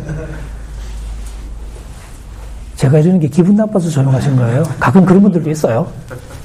쟤는 그냥 떠들다 가지 왜 자꾸 시비를 거냐? 모든 민족에게 군을 주시는 하나님의 능력이 됨이라. 능력이라는 단어를 씁니다. 헬라 말로 뒤나미스라는 단어인데 영어의 다이나마이트의 어원이 어쩌니 뭐 영어의 다이나믹 하는 단어 있죠. 다이나믹. 그런 것처럼. 그 능력이라는 단어가 결국 바울이 복음을 얘기할 때 가장 즐겨 사용하는 단어 중에 하나예요. 고린도전서에서 보면 고린도 교인들에게도 고린도 교인들이 막 이 세속적인 조건에 막 현혹되면서 서로 이렇게 잘났다고 까불고 싸우고 막 그러잖아요, 그죠? 서로 잘났다고 까불고 싸우는 게 다 뭐냐면 세상적인 조건 때문에 그러죠. 너 어느 학교 나왔어? 너 직장 어디야? 너 얼마 받아? 뭐 너 키 커? 나보다 이뻐? 뭐 이런 것들이잖아, 다. 고린도 교인들도 똑같았던 거예요. 자꾸 그게 헷갈리는 거예요. 그러니까, 그러니까 바울이 그 사람들이 야단치면서 그렇게 하는 거죠. 그 이제 복음을 한마디로 얘기할 때, 그 고린도전서 1장 18절에 보시면 십자가의 도, 십자가의 로고스, 그러니까 십자가의 말씀이 멸망하는 자들에게는 어리석은 것이지만, foolishness. 근데 구원을 얻는 우리에게는 하나님의 능력이요. 조금 더 내려가서 1장 24절에도 헬라에게나 유대, 십자가 얘기하면서 헬라인에게나 유대인에게나 이 복음이 하나님의 능력이요 하나님의 지혜니라. 그리고 교인들한테 야단칠 때도 지금 여러분 중에 얼마나 지금 아주 기고만장하고 난리가 났는데 마치 내가 안 갈 것처럼 하지만 내가 간다. 하나님 허락만 해주시면 내가 가는데 가서 내가 알아볼 거야. 여러분이 얼마나 말 잘하나 그건 내 관심 없어. 내가 뭘 알아볼 거냐. 여러분들의 뭘까요? 여러분들의 말이 아니고 여러분의 능력을 내가 검증해 보겠다. 왜냐하면 하나님 나라는 말에 있지 않고 괄호를 채우시오. 능력이 있기 때문에. 능력을 보여달라는 거예요. 나불나불 하고 있지 말고. 그러니까 바울은 복음 얘기할 때 능력이라는 단어가 확 떠오르는 거죠. 복음의 그 quality 자체를 능력으로 생각한 거죠. 근데 우리의 머릿속에서 복음을, 복음의 복됨을 생각할 때 능력이라는 단어가 떠오르지가 않아요. 자비, 사랑, 은혜, 권, 온갖 좋은 단어가 다 떠오르는데 능력이라는 단어는 머릿속에 안 떠올라. 이게 우리의 상상력이 바울이 조성해 준 게 아니라는 얘기라는 거죠. 우리의 상상력은 뭔가 다른 데서 온 거를 가능성이 많다는 거죠. 바울 서신에서 우리가 이 성경을 열심히 읽어서 우리가 이렇게 상상력을 갖췄다면 우리도 복음 그러면 하나님의 능력이라고 말을 했을 텐데 우리가 바울에게서 완전히 잘 배워서 이렇게 가진 게 아닐 가능성이 있다. 그래서 제가 아까 우리가 사용하는 단어의 신탁스하고 성경에서 이렇게 단어의 신탁스하고 많이 다르다 하는 얘기를 사실 드린 겁니다. 우리가 회복해야 게 바로 이거죠. 능력으로서의 복음에 대한 이해가 우리 급하죠. 그 능력은 제가 책에서 그렇게 표현했는데 하향 평준, 복음은 하향 평준화가 아니다. 이제 안 해도 된대, 믿기만 하면 된대. 이런 햇소리 하는 게 아니라는 거죠. 제가 조금 이렇게 그 말을 이렇게 거칠게 해서 제가 이렇게 화를 자초하는데요. 부르기 하면 괜찮을 텐데 말을 좀 거칠게 해가지고 막 고, 고생도 하고 막 그렇습니다. 근데 이렇게 거칠게 해도 사람들이 알아듣더라고. 부드럽게 하면 무슨 말인지 못 알아들어요. 그렇지 않나요? 그러니까 사실은 이 복음을 얘기할 때 그냥 뭐 이렇게 듣기 좋다고 하는 얘기가 아니라 바울은 정말 이 우리의 근본적인 한계가 죽음이잖아요. 결국 이 죽음의 세상에서 우리가 말하는 구원이라는 것은 결국 혁명이거든요. 그래서 성경이 영생이라는 단어를 쓰는 게 바로 그 얘기죠. 바울을 비롯한 초대교회 사도들은 하나님이 예수 그리스도의 십자가와 부활을 통해서 바로 새 생명의 메시지를 우리에게 주셨다고 믿게 된 것이었고 바로 그 메시지를 가지고 다니면서 실제로 사도 바울이나 사도들의 사역 속에 하나님이 성령의 역사와 더불어서 하나님의 새로운 생명의 방문, 비지테이션이 가시적으로 드러나면서 그러면서 교회가 생겨나고 복음이 퍼져나가고 그러면서 사람들이 변화하고 이런 일이 벌어졌던 거죠. 그래서 초대교회 사도들이 자신감을 보면 깜짝깜짝 놀랄 때가 있잖아요. 여러분 사도행전에 보시면 베드로하고 요한이 성전에 들어가다가 성전 문 앞에 있는 그렇게 그 신체의 장애자 만나잖아요. 뭐라 그럽니까? 그 사람은 자기가 움직일 수가 없으니까 일을 못 하잖아요. 그러니까 구걸을 해야 되잖아. 그 사람에게 우리 보세요 하고 이렇게 그 사람 자기를 보죠. 돈 줄 거라고 생각하겠죠, 당연히. 그러니까 쳐다보러 그러지. 안 그러면 그냥 지나갈 텐데. 근데 쳐다보러 그러고 쳐다보니까 나 돈 없어. 장난치냐? 그렇게 될 거 아니에요. 나 돈은 없는데 은과 금은 내가 없지만 내가 가진 것으로 당신에게 주겠습니다. 그리고 어떻게 해요? 나사렛 예수의 그리스도 이름으로 일어나십시오. 그러면서 손잡고 이렇게 버려요. 그러다가 못 일어나 보려고. 그건 무슨 창피야. 그죠? 아니, 그게 어쩌면 초대교회가 가졌던 자신감이죠. 그러니까 교회의 가장 중요한 메시지는 생명에 대한 자신감이죠. 우리가 생명을 가졌다. 그러니까 이게 말이 안 되는 소리 같죠? 사도 바울이 말했죠. 멍청한 소리. 고린도전서에서. 모리아라고 하지. foolishness. 말도 안 되는 소리 같은데 it works. 생명이 그 속에 있다는 사실. 그러니까 어리석어 보이지만 거기에 능력이 있다는 사실을 바울이 알았던 거죠. 그래서 이 세상에 그럴듯한 지혜하고는 이게 비교가 안 되는 거죠. 바로 그 부분에서 사도 바울은 이 복음이 하나님의 능력으로 다가온다. 그래서 십자가를 얘기할 때 여러분 실제로 바울 서신 읽어보시면 십자가가 많이 나오는데요. 십자가가 우리의 죄를 대속하는 계기로 나타날 때도 있어요. 십자가를 통해서 우리를 용서해 주셔요. 용서는 그냥 해주셔야 되잖아요. 그죠? 우리가 뭐 돈 내고 용서 받는 거 아니니까. 그건 정말 대속이에요. 영어로 하면 substitution. 우리 대신 돌아가신 거니까. 근데 거기서 끝나는 게 아니라 사실은 그게 첫 단추죠. 여러분, 아침에 나오실 때 단추 하나 딱 다 잠그고 나 다 했다. 그거 나오시지 않잖아요. 단추를 끝까지 채워야 되겠다. 근데 그 뒤에 보면 십자가가 뭐로 더 많이 나오냐면 십자가가 대속의 계기보다는 새로운 생명의 원천으로 더 많이 나와요. 실제 읽어보시면. 갈라디아서는 십자가를 강조하는데 왜 강조하냐면 믿음을 강조하는 이유가 뭐냐. 믿음과 율법 행위가 가장 중요한 차이가 있어요. 그게 뭐냐. 바울이 묻습니다. 여러분 성령 어떻게 받았어요? 율법의 행위로 받았어요? 믿음으로 받았어요? 대답은 예수 믿을 때 할례 받고 받았을까요? 아니겠죠? 믿음으로 받았겠죠. 그럼 그 둘의 차이가 뭐냐? 할례 받으니까 성령 주시든 아니죠. 성령은 어떻게? 우리가 예수 그리스도를 믿을 때. 그 성령의 역사가 믿음으로 주어지는 거지. 그런 조건으로 주어지는 게, 율법 행위로 주어지는 게 아니더라는 거죠. 마찬가지로 예수님의 십자가도 우리의 죄를 사해 주시는 거긴 하죠. 그래서 우리를 율법의 저주에서 건져 주셔요. 근데 그게 끝이 아니고 그렇게 한 사건 자체가 무슨 의미를 가지고 있냐면 갈라디아서 3장 13절 14절 오시면 우리로 하여금 믿음으로 말미암아 성령의 약속을 받도록 하기 위해서 십자가 사건 자체가 우리에게 성령을 주시기 위한 하나님의 의도적인 포석이라고 설명을 하고 있습니다. 이런 게 굉장히 중요한 거예요. 십자가의 의미가 대속에서 끝나는 게 아니고 십자가가 있어야 우리가 성령을 받는 거예요. 근데 성령이 왜 중요하죠? 하나님이 그냥 다 무시하고 무조건 구원해주면 성령도 필요 없는데 성령이 왜 중요하냐? 성령으로 우리가 생명을 얻고 성령으로 살아가는 삶이 중요하죠. 아까 제가 행위심판 얘기했죠. 그래서 갈라디아에서도 그런 얘기 해놓고 그래서 예수님이 오셨다는 이야기는 항상 성령이 오셨다는 이야기하고 결합이 됩니다. 갈라디아서 4장에 보시면 하나님이 그 아들을 보내주셨어. 4장 4절이에요. 근데 4장 6절을 보면 하나님이 그 아들의 영을 우리 마음 가운데 보내주셨다는 얘기가 연결해서 나옵니다. 하나님이 아들을 보내주시는 것과 그 아들의 영을 보내주시는 것은 한 패키지예요. 이게 따로 설명이 안 돼. 떨어지면 이게 부품이 분해가 되면 이게 아무 의미가 없어요.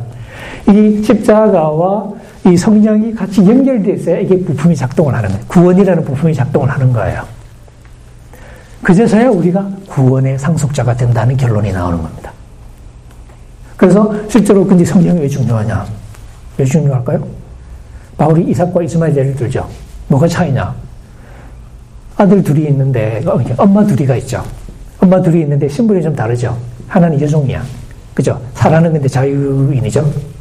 근데 엄마가 둘이 있는데 엄마 둘이 신분이 다르니까 애 놓는 방법이 또 달라. 이 하갈은 애를 어떻게 낳았죠? 바울의 표현대로 육체를 따라서 그냥 인간적으로 그냥 아브라함하고 그냥 같이 하루 자고 그러고 태어나고 이렇게 난 거예요. 굉장히 자연스럽게 인간적으로 태어난 거예요. 어, 그렇구나. 근데 사라의 경우에는 사도 바울이 약속을 통해서 낳았다라고 얘기합니다. 약속을 통해서 낳았다는 건 하나님이 약속해 주셨다는 얘기죠.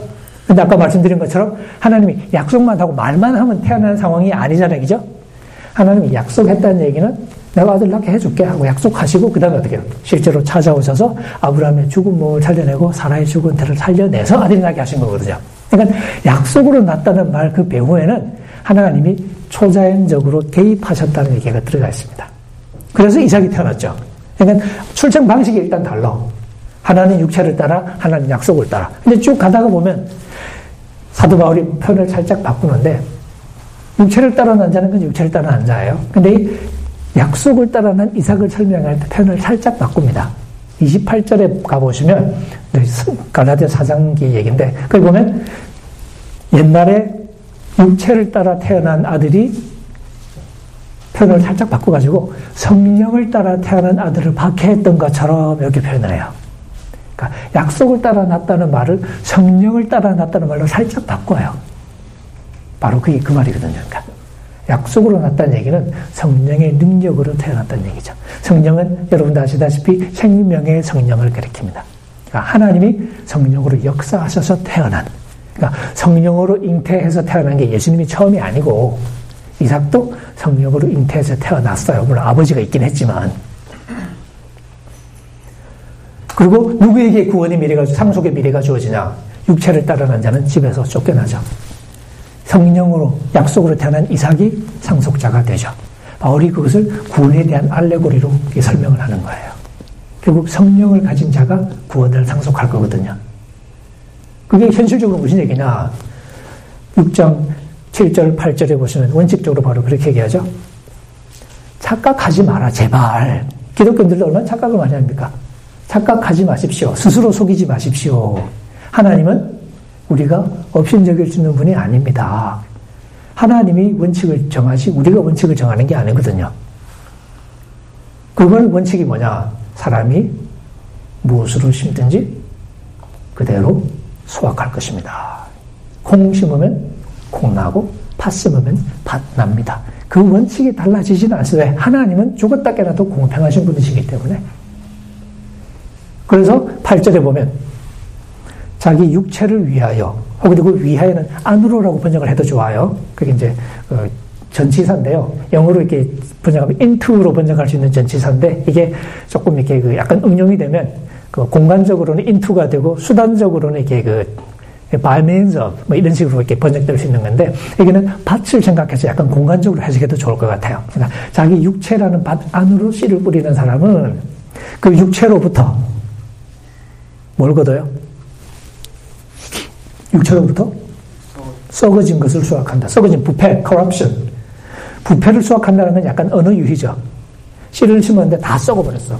그러면 수확할 게 없죠. 그런 뜻일 수도 있고요. 그냥 바울 서신에서는 썩어짐이라는 단어 자체가 그 자체로 그 최종적인 멸망을 나타내는 표현 중에 하나로 쓰입니다.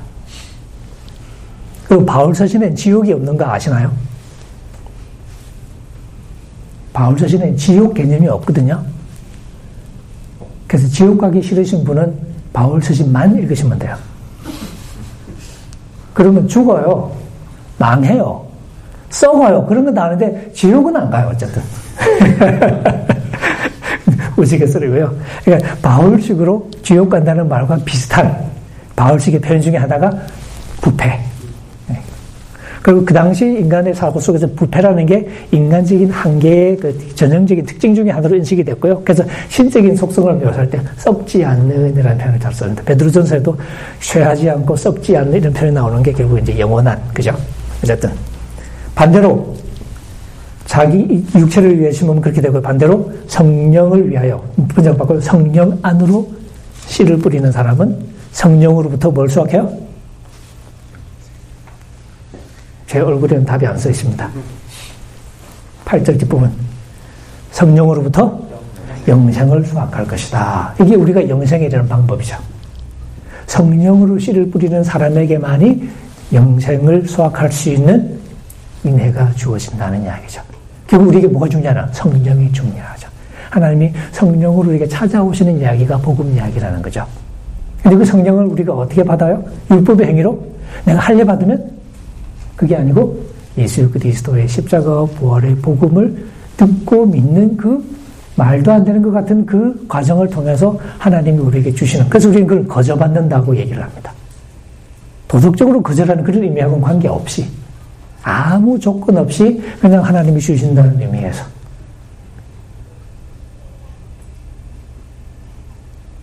결국 바울이 말하고 싶었던 뭐냐 바로 이 생명 이야기였던 거죠. 로마서에서도 그래서 결국 8장에 가면 하나님이 성령으로 우리에게 찾아오신 이야기를 하면서 복음 이야기를 끌고 나가고 있습니다. 바로 이 대목을 우리가 좀 더 신경을 써야 한다는 거죠. 근데 우리가 성령으로 우리에게 찾아오시고 우리를 새롭게 하시면서 우리를 구원에까지 이르게 하시는 로마서 8장에서 똑같은 얘기를 하고 있는데 이런 얘기가 머릿속으로는 이해가 되는데 이게 부담스러운 이유 중에 하나가 내 인생을 보니까 안 그런 것 같아. 내가 사는 모양 별 볼일 없어 보이고 이제 그러면서 자꾸 이제 주춤주춤 하는 것 같아요. 그래서 우리가 뭐 하냐면 내 인생 수준에 복음을 자꾸 맞추는 거야. 그러니까. 그래서 안 해도 된다더라 은혜로 그냥 믿음으로 이렇게 이렇게 얘기를 하고 싶은 충동이 자꾸 생겨나는 경우들이 있어요. 근데 그렇지 않다는 거죠. 그래서 제가 하향평준화가 아니다라고 이렇게 표현을 거죠. 기준을 낮추어서 문지방을 낮추어서 들어오기 쉽게 만드는 게 아니라는 거죠. 하나님의 속성은 변할 수가 없잖아요. 공평하신 하나님은 계속 공평하신 거예요. 그 하나님이 우리에게 복음을 통해서 우리를 구원에 이르게 하시는데 그래서 사도 바울은 그 복음을 모든 믿는 자를 구원에 이르게 하시는 하나님의 능력이라고 표현을 했던 것이고 바로 우리가 그 복음에 눈을 뜨고 그 복음의 의미를 생각하면서 어떤 의미에서는 우리가 그 복음을 다시 듣는 과정이 필요하다는 생각을 제가 많이 하는 거죠. 원론적인 얘기만 전 하고 이제 뭐갈 수밖에 없는데 그게 사실은 제가 믿음에 대해서 사실 드리고 싶은 가장 기본적인 그런 내용이고요. 다른 얘기는 생략하고 이제 제가 뭐 일단 질문을 여러분 또 하시고 싶고 막 그럴 텐데 그죠? 일단 저는 여기서 일단 멈추고 혹시 질문이 있으시면 질문을 좀 내일은 설교 시간이라 사실 우리가 길게 얘기하기가 어렵긴 할 것 같은데 예 말씀하세요. 아, 세 가지 정도 짧게 할게요. 세 가지 정도 짧게 하네요. 이런 걸 우리가 contradiction이라고 하는 예, 예, 하십시오. 어쨌든. 예. 그 원래 아까 전에 말씀하신 것 중에서 의지적으로 해야 된다는 거 부분 저한테 좀 shocking했거든요. 왜냐하면 어, 그래요? 네, 그냥 억지로 안 하세요? 그, 네, 사도행전에서 예, 예. 그 성령 권능을 받으면 네. 너희가 해서 자연스럽게 증인이 되리라. 그래서 저는 뭔가 우리가 이렇게 권능을 받고 성령이 임하면 자연스럽게 내가 증인이 될 거다 했지만 실상은 막 뭔가 이렇게 용기를 내서 복음을 전해야 되긴 하잖아요. 네. 그때도 불구하고 그런 어떤 성령님이 임하면 권능을 받아서 막 옛날에 사도나 제자들처럼 능력을 이렇게 막 할 수 있는 그런 로망이 아직 있는데 그러면서 다른 질문이 같이 되면 어떤 옛날에는 어떤 그런 기적이나 막 그런 권능들이 막 행해졌는데 요즘엔 그런 것들이 막 많이 사라지고 패했다라고 하는데 어떨 때는 선택적으로 그게 되고 어떨 때는 안 되는데 그런 것이 어떻게 설명될 수 있는 사실 뭐 그건 저도 이렇게 확실하게 말씀드리기 어려운데 경험상으로 보면 지금도요, 지금도 이제 좀 이렇게 어려운 상황. 사실 거의 뭐 이렇게 피지컬한 수준에 이렇게 박해 있는 그런 교회 상황이나 혹은 그 우리보다는 조금 더 이제 선교의 처전방이라고 부를 수 있는 곳에서는 상대적으로 그런 이렇게 그 가시적이고 물리적인 어떤 그 역사들이 좀 더 많이 나타난다는 보고들을 많이 우리가 접하고 있거든요. 그런 초대교회와 좀 더 비슷한 그런 양상으로 지금 이렇게 선교가 되는 그런 모습을 얘기를 우리가 듣고 있는데, 네, 일상적인 경우에는 또 이제 조금 우리가 어, 조금 얘기가 달라지겠죠. 뭐 이렇게 대사로니까 전서나 뭐 베드로 전서나 이런 데서 읽는 것과 같은 분위기 속에 우리가 처하게 되는 거죠. 좀 더 일상적인 상황 속에서 우리가 어려움을 겪지만 그 어려움을 이겨내야 되고 견뎌야 되고 좀 더 이렇게 열심히 노력해야 되고 지치면 안 되고 하는 그런 식의 어떤 권면들이 계속 이루어지는 그런 상황. 그러니까 지금 우리 같은 경우에도 사실은 뭐 이렇게 어떤 박해에 대해서 이렇게, 이렇게 견디고 그런 상황은 아니잖아요. 그죠? 오히려 이런 때는 우리의 어떤 욕망의 문제, 특별히. 욕망, 특히 이제 현대 문화를 얘기할 때, 이렇게 뭐, 이 현대 철학하는 사람들의 입에서 자주, 자주, 가장 자주 나오는 단어 중에 하나가 욕망이라는 단어거든요. 인간의 삶을 얘기할 때, 바울 서신에도 욕망과 관련된 단들이 엄청 나옵니다. 결국은 우리의 삶에 있는 게 어떤 욕심에 끌리냐 하는 문제일 가능성이 많거든요. 그리고 그런 우리에게는 가장 중요한 것이 내 욕망을 분석하는 거겠죠. 내 선택을 따져보고 내가 지금 뭐, 왜 이걸 하려고 하는지에 대한 질문을 던지게 될 테고 그 욕망의 어떤 출처를 따지면서 이게 정말 하나님의 원하시는 뜻을 이루어가는 어떤 그 건강한 욕망인지 성령의 욕망인지 바울의 표현을 그대로 쓰면 아니면 이게 육체의 욕망인지 그리고 내가 따라가야 될지 말아야 될지 뭐 그런 분석 판단 그, 그, 그 판단과 더불어 결국 내가 이제 행동으로 그걸 결단하는 거겠죠. 그 결단은 때로는 내가 이제 좀 더 컨디션이 좋고 그럴 때는 좀 더 자연스럽게 이루어지겠죠. 하지만 컨디션이 나쁠 때는 이게 모든 게 힘들겠죠. 자연스럽게 결정되는 게 아니고 어떤 때는 억지로 해야 되거나 마지못해 해야 되거나 사실 뭐 저는 이렇게 딸을 이렇게 하나 이제 뭐 키워서 뭐 조금 남들은 덜 힘들다고도 할 수 있는데 얘가 태어날 때부터 사춘기라 또 나름도 꽤 까칠하고 그래가지고 이제 힘들 때도 있잖아요, 그죠? 그런 면도 있고, 그 다음에 이제 육체적으로 예를 들어서 이제 새벽에 애가 깼는데, 뭐 이렇게 이쁠 때는 한없이 이쁘지만, 근데 둘 다 막 늦게 집에 들어와서 굉장히 힘들게 이제 잠이 들었어요. 근데 둘 다 이제 고이 자는데 애가 깬 거야, 애가. 새벽에 깼어요. 그럼 둘 중에 하나는 일어나야 되잖아. 누가 일어날까요? 네? 엄마가? 아멘. 그렇게 되면 이제 사실은 이렇게 서로 일어났으면, 일어났으면 좋, 겠다 하고, 그리고 약간 버티는 경우들이 생길 수 있죠. 아, 엄마가 일어났으면 좋겠는데, 안 일어나나? 아, 왜 안 일어나지? 그래가지고 어떤 때는 진짜 끝 못 일어나면, 아, 그리고 이제 일어났을 때, 아, 좀 일어나지. 그러면 내가 가거나, 아니면 그냥 컨디션 좋을 때는 그냥 일어나서 가거나. 그럴 때도 있지만 어떤 때는 서로 막 버티게 되는 상황이 생길 수도 있겠죠? 어떤 분 보면, 정말 어떤 때는 이쁘기는 한데 어떤 때는 정말 아저 자식 창밖에 집에 던져버렸으면 좋겠다. 그런 생각이 들 만큼 힘들 때도 사실은 있었다. 그런 얘기 하기도 하고 그러잖아요. 그처럼 어떤 때는 억지로 일어나서 뭔가를 해줘야 되는 경우들이 있잖아요. 그죠? 그 그런 경우는 저절로 되지는 않죠. 자, 어떤 이렇게 갈등이 사실은 있는 거니까. 그죠? 그러니까 경우마다 좀 달라지는 것 같아요. 근데 그걸 우리가 성령 받고 은혜 받으면 저절로 된다는 얘기만큼 그래서 위험한 얘기가 없다는 얘기가 자꾸 드리는 게 바로 그 때문이죠. 그 부분 되나요? 네. 예, 예. 그 아까 상급 얘기 예, 예, 예. 예. 그러니까 아까 저기 앉아 계신 분도 설명하셨는데 그러니까 막판에 믿기 전에 그냥 똥가닥 하기 전에 예. 있는 거하고 그 아주 감칠난 표현이 나왔습니다. 네. 네. 복음을 막 예. 헌신하고 그런 사람들과 뭐 하나님께서 정하시나 할 말은 없지만 저희 같은 입장에서는 뭔가 공평하지 않은 공평하지 않다기보다 뭔가 좀 동기부여가 좀 되고 싶은데 근데 진짜로 성경에서는 그 상급에 대해서 어떻게 설명하고 있는지 알아요? 상급, 우리가 상급이라는 말을 자꾸 쓰게 되는 배우에는 상이라는 단어가 나와서 그런데요. 상이라는 단어가 우리가 생각하는 prize, 그 상이라는 단어가 나오긴 해요. 근데 그 단어가 어떤 맥락에서 나오냐면, 실제로 바울이 운동 경기의 비유를 활용할 때, 빌립보서 3장 같은 데 있죠? 그때 바울이 달리기 비유 쓰잖아요. 그죠? 그러니까 표대를 향하여 내가 달려간다라고 그 얘기할 때, 그 내용 보면 위에서 부르신 부름의 상을 향하여 그렇게 표현합니다. 그때는 그 상이라는 게 prize예요.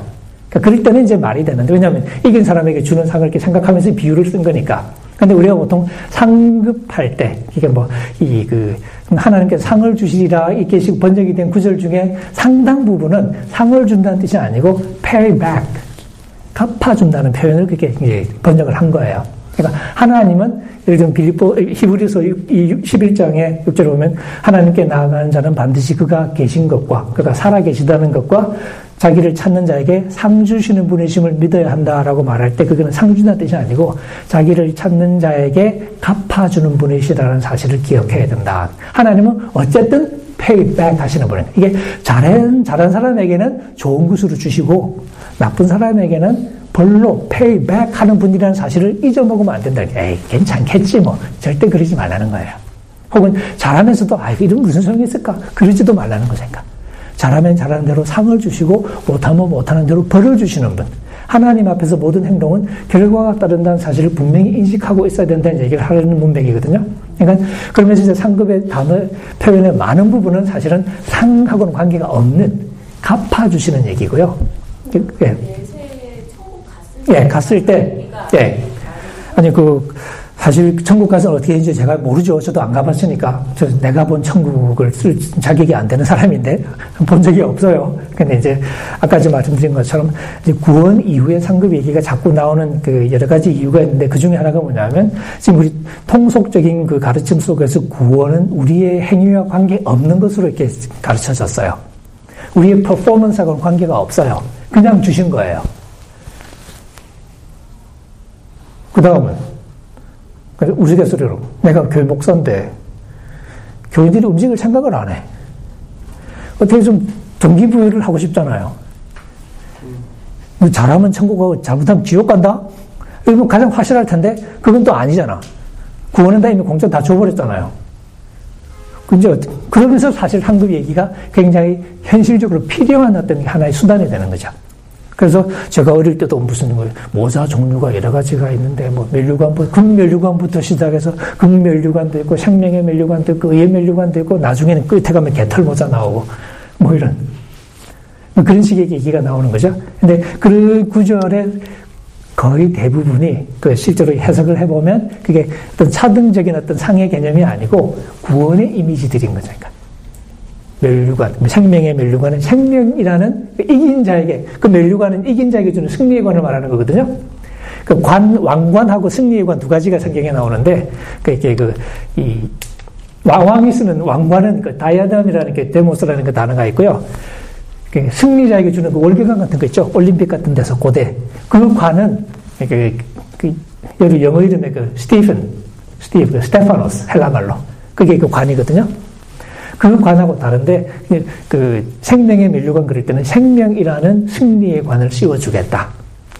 의라는 그, 생, 그 승리의 관을 씌워주겠다. 그런 의미가 되는 거죠. 그러니까 생명, 의 그런 것들은 다 구원의 이미지들을 그렇게 나타낸 거예요. 그러니까 그 외에도 여러 가지 구절들을 보면 이렇게 뭐 달란트 비유도 사실 현실적으로 설명을 하려고 하다 보니까 다양성을 설명하기 위해서 다섯 달란트, 두 달란트, 한 달 이렇게 식으로 설명이 가긴 하는데 궁극적으로 거기서 누리랬던 구원의 삶 자체가 이렇게 다르다는 걸 말하기 위해서가 아니라 지금 다양한 상황 속에서 충성해야 될 것을 강조하기 위해서 거기에 맞는 보상이 주어질 거라는 걸 설명하는 의미에서 달란트 개념이 나오는 거지 구원의 어떤 그 그림을 이렇게 차등적으로 그리기 위해서는 아닌 거죠. 아까 말씀드린 것처럼 구원은 그 자체가 하나님의 가장 온전한 영광에 참여하는 것을 가리키고 그 요한계시록 마지막 이미지처럼 새 예루살렘에서 하나님과 더불어서 하나님의 백성으로 살아가는 삶. 그 삶의 어떤 우리가 지금 생각하는 식의 어떤 차등을 생각하는 것 자체는 논리적으로 말이 안 되죠. 그래서 어, 기본적으로 구원 자체를 가리키는 것으로 대개 다 생각을 해요. 예.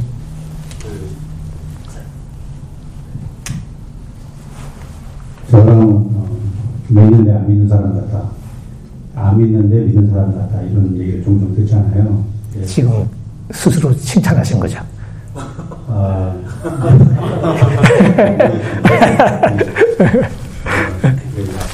교수님께서 예, 예. 그 믿음이 예. 능력이다. 예, 예, 예. 말씀하시는 그 능력이 우리에게 이제 드러날 적에 의지를 동반하는 행위로 예, 예, 예. 또 연결이 되잖아요. 예, 예. 그쪽에 어, 그 나의 의지를 동반하는 그 행위가 예, 예.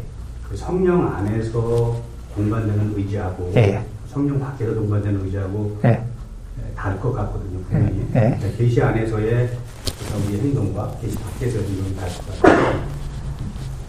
어, 그 사람들이 이제 그런 어떤 그 성령 안과 성령 밖에서의 행동에 대해서 분별하기 힘든 그런 경우가 있거든요.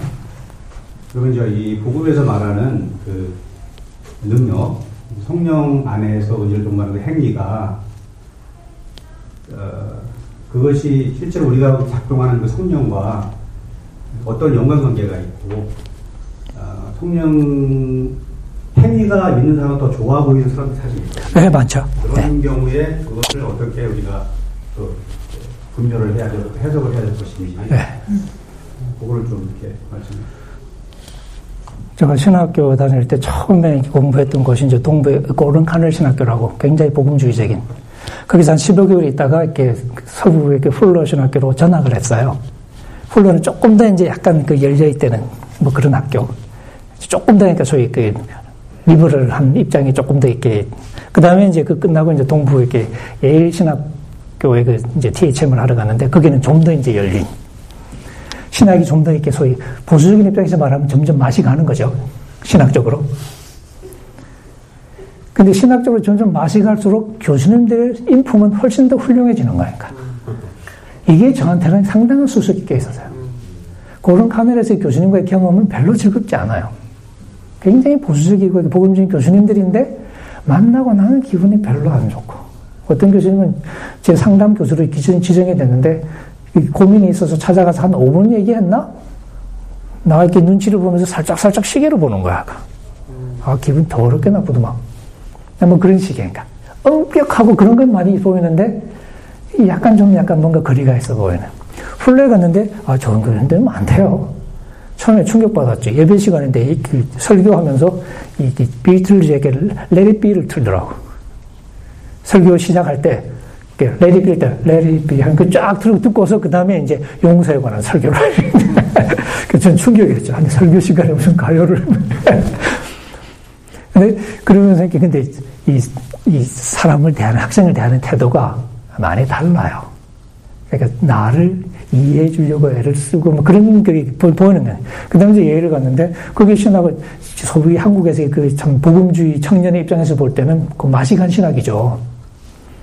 근데 사실은 그 이제 세계적인 학자들이 많이 거기 이제 있잖아요. 그 제가 책에서만 봐도 오, 저 사람이야? 뭐 이런 그 그런 분들하고 이제 수업도 하고 하는데 이게 이제 무슨 숙제 때문에 얘기를 하는데 뭐 하다가 어 그래? 그럼 너 나랑 점심 먹을래? 그런 카나에서는 교수님하고 이렇게 점심은 그냥 10분 이상 얘기해 본 적도 잘 없는데 점심 먹을래? 그래서 한 시간 넘게 점심 먹으면서 사적인 수다 떨면서 너 어디 나 장로교 출신 어, 나도 보수적인 장로교인이었어. 나도 칼빈지 오대결이 다 믿었었어. 뭐 지금은 안 믿어. 하나만 빼놓고 뭐 이런 식으로 막 농담해가면서 이렇게 이제 야 이게 뭐지? 뭐 이런 식의 고민들. 그게 이제 결국 우리의 신앙과 우리의 삶에 대한 어떤 게 고민 중에 하나고 사실 어릴 때 교회에서 자랄 때도 제가 이렇게 참 교회가 저를 많이 힘들게 했다는 생각을 많이 했었거든요. 왜냐면 교회가 앞뒤가 안 맞으니까. 나한테 가르쳐 준 거하고 교회가 하는 거하고 너무 다르니까. 그게 눈에 보이기 시작하니까 고통스러운 거예요. 교회가 왜 거짓말 했지? 교회가 왜 자꾸 세금을 떼먹으려고 그러지? 교회가 왜 사기를 치지? 장로님이 왜 저러지? 운전면허증 사왔다고 막 자랑하고 그런 거예요, 나한테. 장로님이. 운전면허증 돈 주고 샀다고. 아이씨. 뭐 그런 식의. 뭐 하여튼 그런 어떤 고민들과 더불어서 이제 조금 지금 목사님 질문하신 것과 이렇게 고민을 하게 되는데 쉽지 않은 부분이 있습니다. 제가 지금 솔직히 말씀드리는 건데 쉽지 않은 대목이 뭐냐면 사도 바울이 로마서 2장에서 유대인들을 향해서 이렇게 논의를 할 때 여러분들이 할례를 받았고 율법을 받았고 했다는 사실이 궁극적으로 의미가 없다. 중요한 것은 율법을 지키는 것이다. 라고 얘기할 때 사실은 이방인들도 그 마음에 새겨진 율법이 있는데 이방인들이 그 마음의 율법을 지키면 그 사람들이 할례자로 인정을 받을 것이다. 반대로 여러분이 율법을 지키지 않으면 여러분들이 무할례자로 인정을 받을 것이다. 왜? 중요한 것은 지키는 것이지 율법 소유 자체가 아니니까. 그렇게 나와요. 근데 이제 그러고 나서 중요한 거는 마음이 속이 유대인이 되는 거다라고 얘기하면서 그 속이 되는 건 결국 지키는 거죠. 마 근데 이제 그것이 마음의 할례로 연결이 되니까 이제 그 토마스 같은 학자는 결국 사도 바울이 아무 이방인 두고 얘기하는 게 아니라 결국은 기독교인을 두고 얘기하는 것 같다라고 얘기하는데 그것도 사실 모든 교를 푸르는 게 아닌 게 우리의 경험에 와서도 목사님 말씀하신 것처럼 기독교인보다 더 착해 보이는 비기독교인들이 있거든요. 저만 해도 당장 저희 집안에 보면 저희 집 큰 조금 약간 넓게 보면 저희 집안에서 가장 착한 분은 저희 이모님이에요. 우리 어머니의 막내 동생. 우리 그 집안 자체가 사실 그 제 어머니의 할아버지 때부터 예수를 믿었던 집안이니까 굉장히 오래 올라가는데 근데 이제 어머니 때 와서는 예수를 안 믿고 어머님만 예수를 이렇게 믿으시고 그랬는데 저 막내 이모님이 교회는 안 다니셨는데 어릴 때 저희들 같이 살았거든요. 그저 이렇게 데리고 뭐그 아주 아주 어릴 때 저 데리고 목욕 다니고 뭐 그러셨던 기억이 나는데 그 이모님이 일본 시집 가서 사는데 그 이모님이 어, 제가 만나본 사람 중에 가장 착한 사람 중에 하나인. 그러니까. 이분들 시집 갈 때도 집안 살림에 조금이라도 도움이 될까봐 그 시절에 일본으로 시집을 가신 거예요. 그 사람도 모르는 상태에서. 가서 보니까 속은 거야. 불구자였어요. 이모부 되시는 분이. 그래서 맨날 며칠 울고불고 그냥 한국 올까 하다가 그래도 그냥 사는 게 나을 것 같아서 살고 그러, 그러신 분이에요. 어쨌든 그러니까 그런 걸 보면서도 이제 우리 엄마는 예수가 예수 엄청 잘 믿는 분인데 우리 엄마보다 훨씬 착해요. 그런 것들이 이제 고민이 되죠. 근데 한 가지 이제 제가 조금 조심스러운 것은 믿는 사람들 중에는 믿지 않는다는 이유로 그 사람들의 선한 삶을 너무 가볍게 얘기하는 경향이 있는 것 같아요. 그런 성경이 굉장히 조심스럽게 얘기하는 대목이고요. 그러니까 근데 우리가 그래서 신학적으로 얘기할 때 그 사람에 대해서 어떻게 할지에 대해서는 우리가 어느 정도는 조심스럽게 접근할 필요가 있는 것 같아요. 일단 한 가지, 그러니까 그 사람들의 선행은 어, 사실 성령에 의한 것이 아니라는 말도 좀 조심을 해야 되는 게 우리 은총을 얘기할 때도 특별 은총과 일반 은총 이런 표현 쓰잖아요. 근데 그런 표현이 필요한 이유가 뭐냐면 은총은 은총이라는 사실을 인정을 할 수밖에 없기 때문에 구분하느라고 한 거거든요. 근데 하나님께서 믿는 자들에게만 역사하신다고 우리가 제한할 필요는 없을 것 같고요. 일반 은총을 음. 저희가 인정을 하는데요. 예. 일반 은총 인정을 할 적에 하는데 그 일반 은총이 선행으로 나타나는 것이 특별 예. 은총 안에 있는 사람들한테 나타나는 선행과 예. 그 특별히 차이점이 없을 수가 있거든요. 예. 그런데 그 성경은 분명히 이제 우리한테 얘기를 할 적에 뭐 분명이라고 말씀드리는데 예.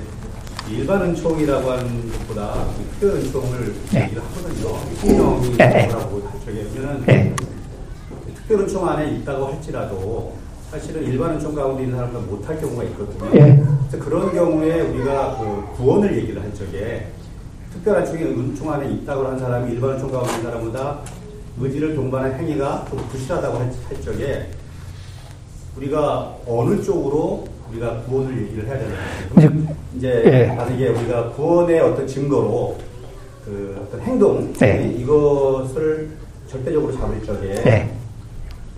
이게 상대적으로 예. 좋은 추가 있잖아요. 예. 그렇게 되면 어, 저도 이제 제가 그 행동이 없는 그 은혜 예. 그, 그거를 굉장히 좀 갑자기 보는데 그럼에도 불구하고서 우리가 정말로 의지를 동반해서 행위를 행동을 이렇게 하려고 하지만 여전히 부실한 부분이 있잖아요. 그렇다고 해서 그러면 하나님의 은총이 여전히 어, 좀 이렇게 값싸게 축구돼야 되느냐 그것도 좀 이렇게 좀 갈등이거든요. 네.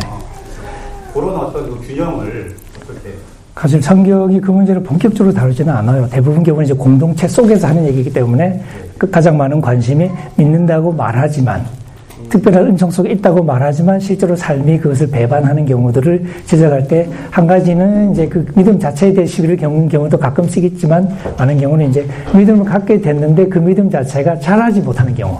그런 경우도 생각해 보셨죠. 고린도전서 같은 경우처럼 그리스도 안에서 베이비로 남아 있는 경우. 그러니까 in Christ는 됐는데 그게 베이비로 남아 있는 성장하지 못한 그런 경우를 설명할 수 있는데 그런 경우도 사도 바울이 이제 조금말론적인 관점을 대비했을 때는 결국 그 사람들에게 구원을 약속하지는 않아요. 멸망을 경고하죠. 그런 식으로 계속 가면 끝장난다. 그러니까 그런 어떤 얘기를 이렇게 하고요. 이제 믿지 않는 사람의 경우에는 사실 제가 조금 신중해지는 대목이 뭐냐면 예를 들면 그런 질문 하잖아요.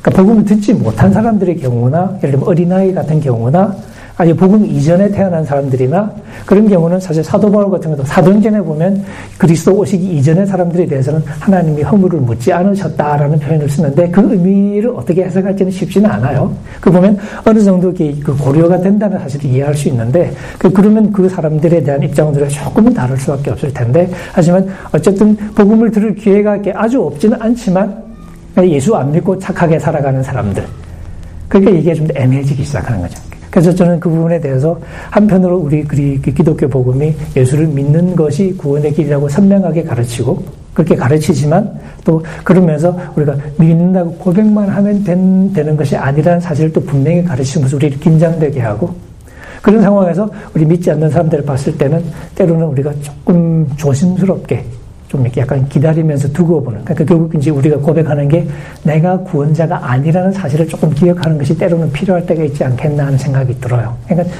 저도 이렇게 뭐죠 이모님, 이모님 지금 이렇게 교회를 이제 매주는 아니고 가끔씩은 나가시긴 하는데 네.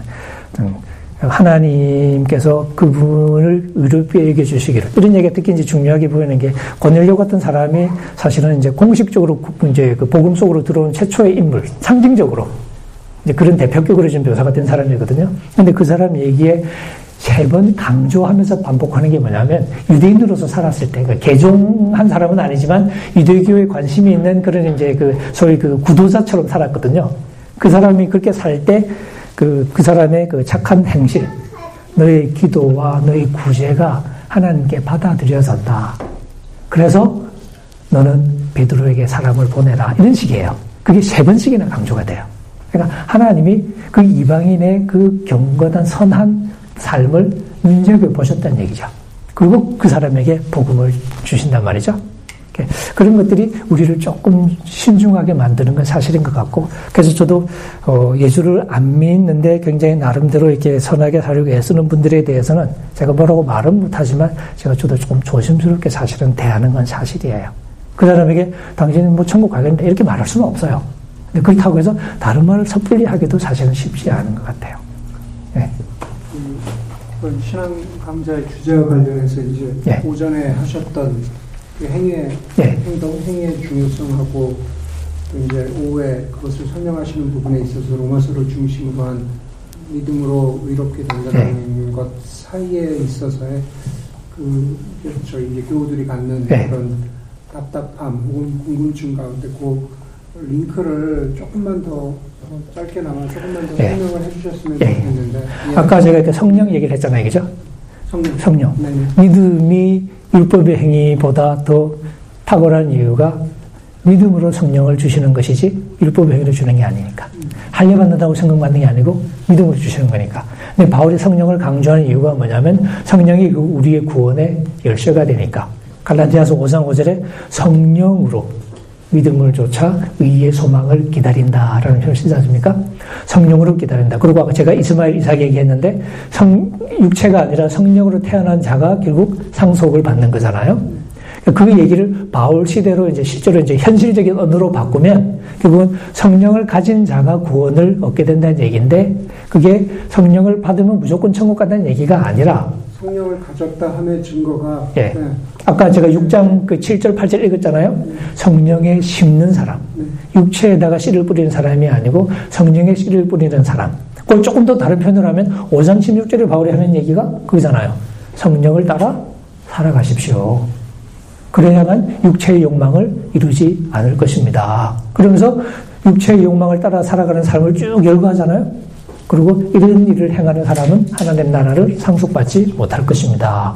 반대로 성령의 열매는 그러면서 하나님 나라를 상속할 수 있는 성령의 열매를 뭐 굳이 개수를 따지면 아홉 개인데 여러분 그런 거 목록 나올 때 절대 숫자 세지 마세요. 다 그 소리가 그 소리예요. 사랑과 희락과 허평과 오르참과 자비와 영성과 충성 다 그 말이 그 말이잖아. 근데 바울의 의도는 비슷한 아이디어를 겹치는 거예요. 겹쳐서 패턴을 이렇게 대충 큰 붓으로 그림을 그려보여요. 이런 삶, 아, 그런 삶이요? 하고 교인들이 아, 하게끔. 이런 것들을 금할 법이 없다. 그러니까 이런 것들이 결국은 우리를, 예, 그, 우리로 하여금 영생을 상속하게 하는 그런 삶의 패턴이 된다는 거죠. 그 바울은 그런 성령의 열매가 맺혀지는 그런 삶이 우리가 영생을 향해 가는 삶이라고 본 것이고, 그걸 로마서 6장식으로 바꾸면, 로마서 6장에서도 사도 바울이 우리가 이제 원래는 죄의 종이었잖아요. 근데 이제 그 죄 중에서 이렇게 벗어나서 의에게 종이 된 거거든요. 그 뭐냐면 옛날에는 부정과 불법이라는 그런 삶의 열매들이 생겨났단 말이죠. 근데 그게 지금은 너무 창피해. 왜 창피하냐면 그 마지막이 죽음이거든요. 근데 이제는 우리가 거기서 벗어나서 의에게 종이 되었다. 혹은 하나님의 종이 되었다. 그래서 의의 무기, 의의 뭐 병기, 의의 도구 그런 표현을 쓰죠. 그러니까 의의 무기를 우리가 이제 의의 무기가 된 거죠. 우리가 무기예요. 의가 우리를 자꾸 흔드는 거야. 그러니까. 내가 칼인데 옛날에는 조폭이 나를 휘둘렀어. 그러니까 사람 피를 흘렸어요. 근데 내가 같은 칼인데 내가 이제는 유명한 요리사의 손에 잡혔어. 이제는 맛있는 회를 만들어요. 약간 그런 것처럼 이제는 의의 손에 잡혀서 내가 거룩함이라는 열매를 맺어요. 그 마지막은 영생이에요. 바울의 한 말을 좀 그대로 한 겁니다. 그래서 두 가지 삶에 있는데 죄의 종으로 살아가면 부정과 불법의 열매를 맺고 그 마지막은 죽음이고 의의 종으로 살아가면 우리가 거룩함의 열매를 맺고 그 마지막은 영생이고 그걸 한마디로 줄인 게 죄의 삭슨 사망이고 하나님의 은혜는 우리 주 예수 그리스도 안에 있는 영생이다라고 얘기하죠. 그런데 로마서 8장에서는 성령을 따라 살아가는 삶으로 또 다시 풀어서 설명하는 거예요. 그 성령을 예. 따라가는 예. 그 삶과 예. 그런 삶을 살도록 만드는 그 믿음의 기원은 어디에 있는 거죠? 그 기원은 하나님이죠. 근데 이제 바울이 이제 그걸 예. 기원이 예. 하나님과 있다고 할 적에 예. 그런 기원이 예. 우리에게 은혜로 주어졌으면 예, 예. 은혜로 주어진 사람은 예. 전통적으로 예. 당연히 성령의 그 원하신 대로 살아가고자 하는 그 열망이 있잖아요. 물론 그것이 이제 때로는 식을 때도 있고 열망이 있음에도 불구하고서 내가 의지적으로 네. 반응을 하지 않, 아서 네. 만약에 미성숙한 자로 남을 적에 네. 그러면은 기원이 하나님한테 있다라고 할지라도 혹여 그 구원을 이룰 수도 있는 건데 적나라하게 표현하면 그렇다고 말하는 게 맞을 것 같습니다. 적어도 바울의 표현을 그대로 풀면 그러면 네. 그 성도의 견인이라고 하는 전통적인 그, 그 개혁주의 그 교리 중에 하나가 예. 그. 예, 한번 그 현도의 견인 교리도 사실은 이렇게 좀 엄밀하게 따지면 조금 이렇게 복잡해지긴 하는데, 근데 흔히 생각하듯이 한 번 구는 영원한 구원 그런 그림은 사실은 성경에는 없어요. 아까 마태복음도 제가 이렇게 그렇지만 어, 이 그런 교리가 등장하는 맥락하고 사도 바울도 하나님의 예정이나 이제 하나님의 선택을 얘기하는 맥락하고 실제로 교인들을 실제로 다루면서 하는 목회적인 언어의 맥락이 사실 용법이 조금 달라요. 그러니까 하나님의 영원한 어떤 계획의 측면에서 위로부터 바라보고 얘기할 때는 모든 게 이렇게 그 하나님의 어떤 주권의 문제로 설명이 되는데 반대로 인간의 삶에서 시작해서 아래로부터 문제를 풀어갈 때는 결국 모든 게 또 인간의 책임인 것처럼 설명해 나가거든요. 그런 면에서는 믿다가 우리가 떨어지기도 하고 실제 배교 자체가 초대교회에서 굉장히 흔한 경험이었기 때문에 현실적으로 믿다가 떨어지고 배교에 나가고 그런 것들을 염두에 두면서 경고하기도 하고 근데 이제 우리가 성도들도 독려할 때 특히 그리고 이제 우리가 하나님의 영원한 계획에 대해서 얘기할 때는 하나님의 신실하심과 하나님의 계획의 변천 그런 것들 강조하는 어떤 그런 경향이 있죠. 근데 그것이 그냥 같은 평면 속에서 붙어 서 이렇게 연결되는 건 아니고요. 그 언어적인 어떤 좀 평면에 서로 좀 다르게 작용하는 표현들이라고 할 수 있습니다. 제가 보기에는 그렇습니다. 네. 그러면 시간이 네. 조금 넘어가지고 네. 질문 아, 꼭 하실 건가요? 아, 넘어서 끝내지는 게 아니고. 아, 이제 하나만 하고, 네. 하나만 하고 네. 마무리를 하고, 그 다음에 뭐 정리하는 사이 또 개인적으로 질문하시면. 그 능력에 대해서 네. 여쭤보고 싶은데, 그 물론 이제 하나님의 능력, 그 구원이란 하나님 능력을 주셨지만 이제 저그 능력이란 단어를 우리 삶 속에서 저는 갖고 와서 보고 싶은데요. 네. 만약에 제가 간단히 여쭤보고 싶은데 그럼 사랑하는 것도 네. 능력인가요? 네. 어, 그 핵심이죠. 그렇죠. 네. 그러면 정말 그 사랑하는 능력도 그러니까 그 사랑하는 것도 능력이고 네. 제가 이 세상에 살아가는데 불안함도 없고 담대함을 사랑하는 능력이라면 네. 그 능력을 제 힘으로 키울 수가 있습니다. 훈련의 문제일 그러니까 수도 있죠. 바로 네. 행위라고 행위라고 바꿔 말할 수가 있는데 훈련의 영역일 수 있죠. 성숙이라고 말하는. 그러면 저희가 그러니까 그 성숙이라는 것을 하기 위해서 정말 기독교 그러니까 하나님을 믿는 네, 사람으로서 네, 네. 그 행위 그러니까 제가 저는 어떻게 느끼냐면 하나님의 능력을 받기 위해서는 제가 하나님 안에 거하고 네. 하나님의 은혜를 받아야 저는 능력을 받는다는 어떤 그런 네.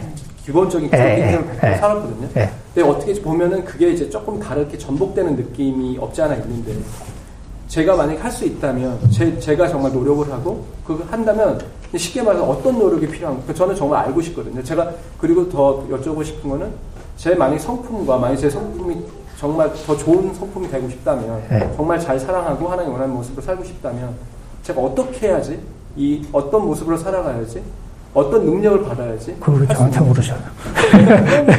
궁금하거든요. 예, 예. 프랙티컬하면서도 되게 예. 엠비기어스한 어떤 그런 예, 부분에서 제가 모든 걸 답할 수는 없을 것 같고요. 한 가지 이제 우리가 조금 놓치는 부분은 어, 그리스도인의 성품이라는 것도 우리가 몸을 가지고 살아가잖아요. 몸으로 살아가는 삶 자체가, 이 몸이라는 것 자체가 인간은 습관의 동물이라고 그러지 않습니까? 습관은 어느 정도의 지속적인 어떤 반복을 통해서 형성되는 거거든요. 그건 덕에 대해서도 마찬가지예요. 그래서 훈련하라는 말이 자꾸 나오는 게 그럴 수밖에 없네요. 우리 몸을 그렇게 사용하면서 훈련하지 않으면 그렇게 안 되잖아요. 그래서 훈련이 이제 혼자서 잘 안 되니까 사실은 공동체라는 맥락이 그걸 할 수 있도록 북돋아주는 뭐 그런 역할을 이렇게 하기도 하는데 매 순간 은혜를 받으면 그냥 되는 게 아니라 이게 때로는 이게 우리가 이렇게 은혜를 받고 또 우리가 이제 우리 스스로를 훈련하고 우리 스스로의 근육을 키워서 할 수 있게 되는. 그러니까 애가 항상 이제 뭐 이렇게 대신해줘야 될 때도 있지만 애가 크면서는 결국 자기가 하고 싶어 하잖아요. 처음에 이렇게 그래서 이렇게 밥 먹는 거 보면 지가 숟가락을 조금 먹겠다고 해서 숟가락 쥐어주면 이렇게 돼지 어물통 만들어 놓잖아. 그렇지만 그런 과정을 거쳐서 결국에는 밥을 제대로 먹는 것처럼 처음엔 뭐 버벅대는 과정을 거쳐서 성숙해가는 과정. 그래서 우리가 제대로 되는 이상적으로 말하자면 결국 그 성장의 과정이 우리에게 필요한 거죠. 그러는 과정에서는 때로 우리가 참아야 될 때도 있고 때로는 엄마가 야단쳐서 못하게 되는 경우도 있고 뭐 이런 식으로 우리가 나를 억제하고 좀 더 올바른 것을 이렇게 연습하고 하는 그런 과정을 거치는 그런 부분, 그러니까 어, 다른 게 우리 종교에서 는 돌을 닦는다. 그런 측면도 기독교에서 사실 굉장히 강하겠죠. 연단이라는 단어를 많이 써요. 네, 그게 도 닦는 거죠. 에서도 공감, 동의하시는 거죠. 그럼요. 그러니까 우리가 그 환란의 의미를 설명할 때 인내, 그 인내한다는 게 그냥 꼭 참는 게 아니라 어려운 상황에서도 하나님이 원하시는 삶의 자태를 지켜가는 걸 인내라고 이렇게 얘기하거든요. 포기하지 않는 거니까. 근데 그게 결국은 이렇게 우리의 근육을 단련하는 게 되는 거죠. 그러면서 우리가 영적으로 조금 더 튼튼한 사람이 되어가는 과정, 그걸 당연히 이제 성숙한다라고 말할 수 있겠고, 거기에는 이제 공동체 역할도 사실은 굉장히 크게 작용한다고 할 수 있겠죠. 예. 예, 기도하겠습니다. 자비로우신 하나님 아버지 저희들이 오늘 아침 그리고 오후 함께 또 어, 복음에 대해서 생각해 보았습니다. 여전히 궁금한 것이 많지만 바라기는 또 이런 어, 우리의 토이들이 또 자극자가 되어서 우리를 좀 더 깊은 그리고 좀 더 균형 있는 복음의 세계로 인도할 수 있도록 도와주시고 우리가 복음에 굳게 서 있는 만큼 또 우리가 하나님의 복음의 일꾼으로서 하나님의 또 사람으로서 이 땅에서 또 직장에서 가정에서 교회에서 하나님의 백성답게 그리스도 제자답게 살아가는데 도움이 되는 그런 공부의 시간이 되게 주님 도와주옵소서. 또 돌아가서 우리가 또 쉬고 하루를 보낼 때, 또 내일 또 함께 만나실 하나님을 예배할 때, 하나님의 더 큰 은총을 누릴 수 있도록 주님 도와주옵소서. 예수님의 이름으로 기도합니다. 아멘. 수고하셨습니다. 수고하셨습니다.